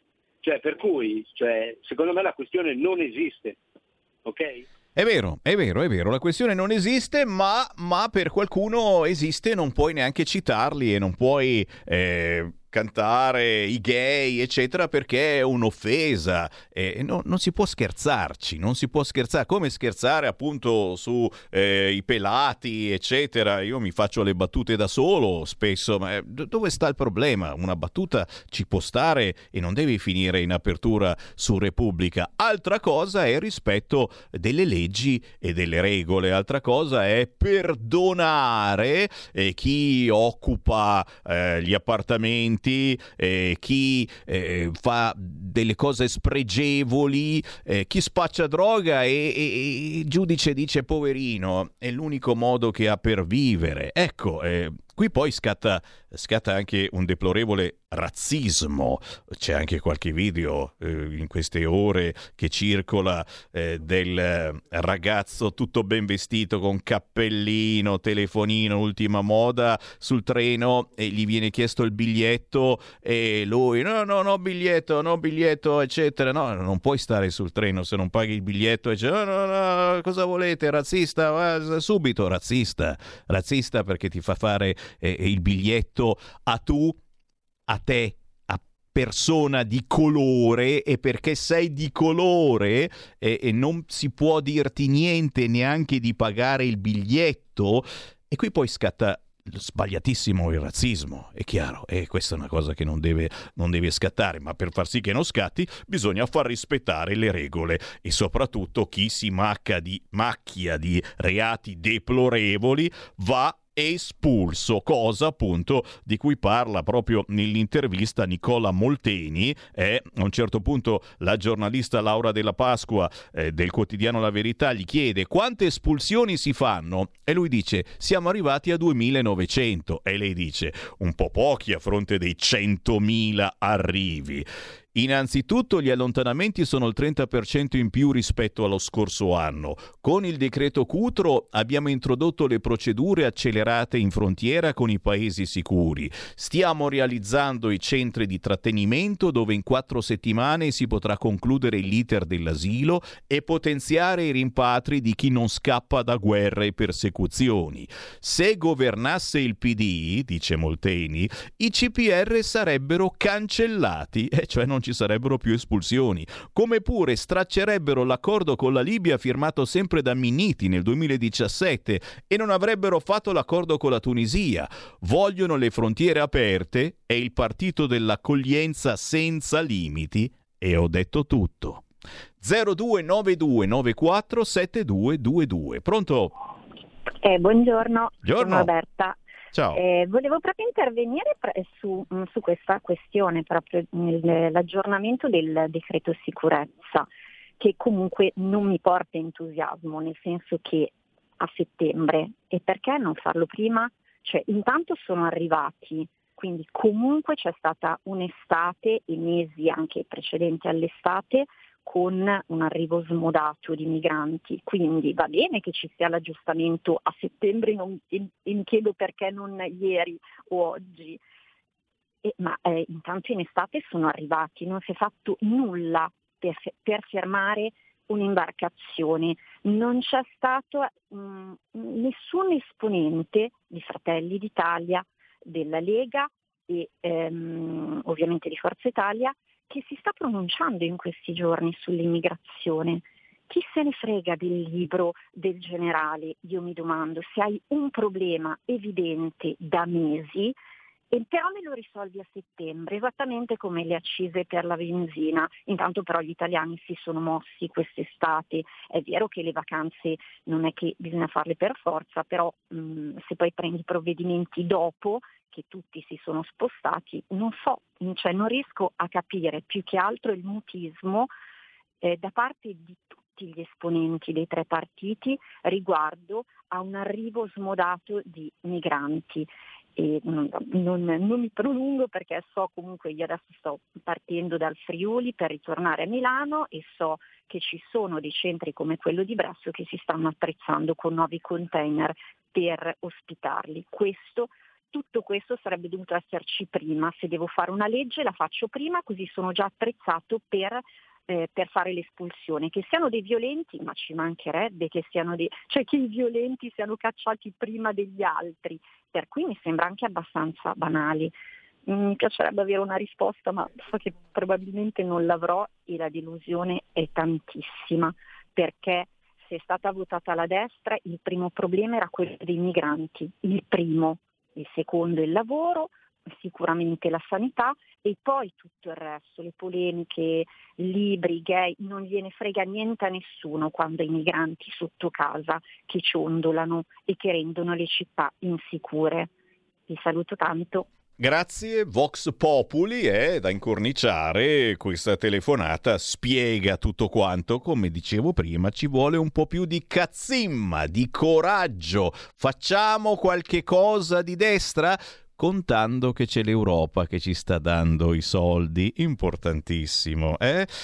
Intanto il Corriere tira la volata alle baby gang, ve l'ho segnalato anche l'altro giorno, avevamo dei gran fighi in città e non lo sapevamo, poi però arriva il Corriere della Sera in una paginata finemente addobbata di disegni, foto e accessori griffati, ci spiega che è giunto il momento di inchinarci al fenomeno Maranza, uè, il look da strada, l'orgoglio delle origini, scorribande e furti. Siamo tutti scemi, esaltano il fenomeno Maranza sul Corriere. E beh, avete sentito la telefonata di prima con tutti questi tamarri, nella migliore delle ipotesi, che ciondolano sotto casa. Chiaramente se ne fa una moda, si cerca di esaltare anche la schifezza. E non proseguo perché poi passerei ad altre situazioni e si sa dove va a finire Sammy Varin. zero due nove due nove quattro sette due due due, mi autocensuro, è mai successa sta cosa. Pronto? Pronto? Ciao. Pronto, ciao Sammy Mazzacrema. Oh. No, vorrei fare una bella tiratona di orecchie ai leghisti che hanno snobbato Salvini, che tra l'altro va ancora a processo per aver fermato l'immigrazione ma in modo deciso, perché qualcuno gli aveva promesso eh, i porti chiusi, le, le, soprattutto i blocchi navali, roba del genere. Vorrei ricordare che comunque in questo momento eh, Malta, che è grossa come un francobollo, la Grecia, eccetera, ce li, non, non ricevono nessuno e ce li mandano qui da noi, che siamo proprio i più coglioni della compagnia. Tra l'altro prendi Orban, che si è fatto giustamente gli interessi della sua popolazione, quindi qui È, è vero, facciamo qualcosa di destra, fuori gli attributi. Tra l'altro se volessero le armi è vero che noi l'Europa ci deve qui, ci deve là, però è anche vero che tutte le votazioni che fanno che dove c'è bisogno dell'unanimità, se avessero un po' di palle, boh, cominciano a boicottare quelle votazioni lì, poi vedi che, che raddrizzano un attimino le antenne anche loro. Invece siamo qua supini, accettiamo tutto. Tra l'altro tu parlavi prima anche dei gay. Io ho una certa età, la mia età ce l'avevamo in compagnia e sinceramente non ci faceva nessuna differenza, invece adesso te li vogliono imporre per legge, ti vogliono fare il lavaggio del cervello in televisione, ti fanno vedere le coppie gay, te le film con le coppie gay e tutte quelle cose lì. Per quanto riguarda gli extracomunitari, la gente di colore, ogni pubblicità ormai d'obbligo ce l'ha dentro qualcuno, sempre, sempre, sempre. Cioè, o, o la gente comincia, ma ti faccio un esempio stupido, hanno fatto le, le statistiche su chi, a, a chi piace l'euro, sono andati a fare sui giovani. I giovani non hanno mai conosciuto la lira, quindi non sanno, non sanno che bastonata hanno preso col passaggio all'euro. Cioè, purtroppo ormai siamo diventati proprio supini, però torno a ripetere, facciamo qualcosa di destra e coglione chi non ha votato Salvini. Ci vuole più Cazzimma, e questo Cazzimma potrebbe essere il generale. Oggi Libero titola: sfida all'esercito che l'ha emarginato, il generale cerca una caserma in politica, in tanti sono con me. Vannacci lusingato dalle telefonate, le mie idee intercettano una moltitudine di persone, non scarto nulla. E a settembre parte il tour per presentare il libro. La previsione: l'unico partito a cui converrebbe candidarlo è la Lega. Salvini ha detto che si riconosce nei valori del libro di Vannacci e il modo per ribadirlo potrebbe essere candidarlo alle europee. Chi dice questa frase? Vittorio Sgarbi. Pronto? Pronto? Ciao. Ciao, mi sono Giuseppe Rigorelli. Ehi, ti conosco. No, volevo dire, Monteni, il signor Monteni non si deve più neanche lui di venire alla radio, no? Ogni sei gli rilascia la dichiarazione, vabbè, dobbiamo accontentarci, no? Una volta quando non era nessuno, eh, venivano tutti alla radio per farsi il nome, no? Adesso basta, ce l'hanno il nome, sono giù a Roma, l'importante è quello, no? Mantenere il posto, come si suol dire. Poi il fatto, il fatto di dire alle sue dichiarazioni che faranno le espulsioni, va bene, d'accordo, ma perché le fate venire? Scusa, eh? Devi farli venire, mantenere poi, e poi spendere i soldi per farli rientrare, se poi li fanno rientrare, perché ti raccontano la barzelletta che la, la Morgese, quando c'era la Morgese ne, ne ha rimpatriati, non so, duemilacinque duemilaotto, quello che è. Adesso ne hanno rimpatriati duemilacinque, il quaranta per cento, sì, il quaranta per cento di qua, diciamo lì, a, a fronte di centomila arrivi, eh, non lo so, queste qui sono barzellette per ingannare il popolino. E poi per quanto riguarda la normalità, la normalità cos'è? Secondo, secondo i ben pensanti cos'è? Cioè uno che, che va in giro a stuprare, no? Eh, oppure a rubare, così, eh, cioè, alla fine della fine diventa normalità anche quello, se andiamo avanti con questi, con questi parametri qui, eh. Grazie, grazie, grazie. Il rispetto delle leggi, le espulsioni per chi si macchia di reati. Ma sarebbe già questo, eh, per sfoltire un attimino la platea eh, dei mangiapane a tradimento, eh, li chiamiamo anche così, dei clandestini che continuano ad arrivare e solo il dieci per cento ha diritto ad avere una protezione. Far rispettare le regole. Ecco, ci vuole più coraggio, più Cazzimma, si dice così, eh? Continuo a ripeterlo perché deve, dovete capirla questa frasettina, secondo me, eh, anche i politici. Eh, bisogna dire qualche cosa di destra davvero senza mancare di rispetto al prossimo, soprattutto a chi ha altri gusti sessuali, perché questa è un'argomentazione di sinistra che unisce completamente la sinistra, e quindi se parli di anormalità nel le persone di sinistra per il semplice fatto che la maggior parte sono eterosessuali, la maggior parte delle persone si tratta di eterosessuali ed è una minoranza, chi è gay, lesbica, è ancora più minoranza per fortuna, i transessuali, eh, quelli, quelli eh, psicologici, ragazzi, sto facendo così, non che sono matti, ma nel senso che cambia, sai mi Varinti, stai legando da solo, nel senso che cambiano idea dalla mattina alla sera, ci sono, eh, la mattina sono uomo, il pomeriggio mi sento donna, stiamo un pochetto esagerando, ci sono anche quelli, ma sono una mino mino minoranza, così come penso che ci sia, signori, un po' di donna in ogni uomo. Ma a me piace tantissimo lavare i piatti, fare la lavastoviglie, ragazzi, io mi diverto, io vado a fare la spesa e mia moglie, ci litigo a volte che vorrebbe andare lei, no! Quel poco di patriarcale che ancora c'è nella famiglia Varin, voglio io andare a fare la spesa, io voglio... Tu dici guardare le cassiere dell'Esselunga, eh, eh, aspetta, aspetta, no, gli sconti dell'Esselunga li voglio guardare, gustare io, è una soddisfazione personale, un, un antidoto anche al lavoro quotidiano, il venerdì, ah, oh, Sammy Varin va a fare la spesa all'Esselunga. Pronto? Ciao Sammy, sono Marino da Brescia. Oi. Ciao, eh, mi baso su due fatti. Quando il compianto Maroni era ministro dell'Interno, riuscì a organizzare, eh, grazie al suo lavoro, nel giro di poco tempo, un accordo con la Tunisia, per cui, ricorderai anche te, c'erano dei ponti aerei diretti. Quando uno arrivava dalla Tunisia e non aveva il titolo per rimanere qua, veniva imbarcato nel giro di poche ore su un aereo e riportato indietro. Fatto numero uno, incontrovertibile. Fatto numero due, Salvini, da ministro dell'Interno, purtroppo, anche se è stato eh, attaccato dalla magistratura compiacente, quella a sinistra, volente o nolente, è riuscito a ridurre gli sbarchi in gran numero, anche creando, eh, togliendo quell'humus territoriale, eh, scoraggiando anche quelle, quelle organizzazioni che lucravano sulla, sul, sull'ospitalità. Eh, questo è anche un altro dato di fatto, quindi due ministri della Lega efficienti.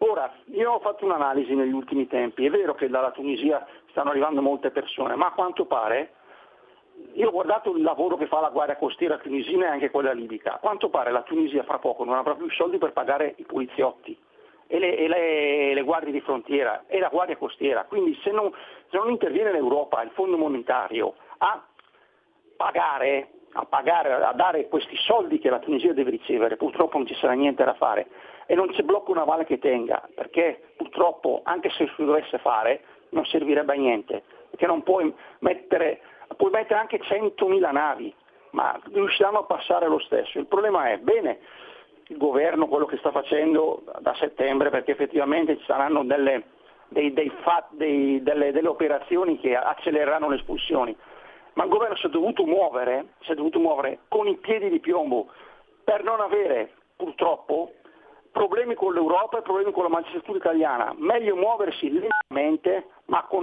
ma con certezze, piuttosto che fare qualcosa che verrebbe o dalla magistratura o dall'Europa censurato in maniera grave. Bravo, bravo, bravo, e hai messo proprio il dito nella piaga, nel problema, l'Europa, e andare d'accordo con l'Europa che deve dare i soldi, oltre che all'Italia, anche e soprattutto alla Tunisia, per bloccare tutto questo. E non possiamo rischiare di litigare con l'Europa mettendoci troppa verve di destra, ok? E questo è il lavoro minuzioso che sta facendo Giorgia Meloni, pericolosissimo proprio, e quando eh, siete lì ad aspettare, anche Sammy Varin, eh, l'ho sentito che diceva l'altro giorno, aspettiamo che Giorgia Meloni dica qualcosa su Vannacci. Questo Sammy Varin io non so che tipo è, veramente tipo strano. C'è un motivo per cui la Meloni non parla, primo perché è ancora in vacanza sull'ottovolante e ci ritorna poi, poi perché sono tutti lì ad aspettare per fare polemica e c'è l'Europa pure che sonnecchiando ascolta pure lei. Le espulsioni di gruppo, oh, come sei vintage, caro ascoltatori, bei tempi. Io ci avevo litigato eh, bonariamente con Roberto Maroni, però lo ricordiamo assolutamente eh, grandissimo. E soprattutto le espulsioni, eh, quando eh, ne riportavamo nel loro paese più di due alla volta, un casino della miseria. Torneremo al vintage, certo, per il momento Sammy Varin se ne va, posso solo ringraziarvi per la pazienza, il gentile ascolto, ma io ritorno quando... Questo pomeriggio, dalle tredici alle quindici, riapriamo le linee, proseguiamo a commentare i quotidiani oggi in edicola, anche con ospiti. E poi, per chi si alza presto, domattina alle sette e trenta. Avete ascoltato Filo Diretto.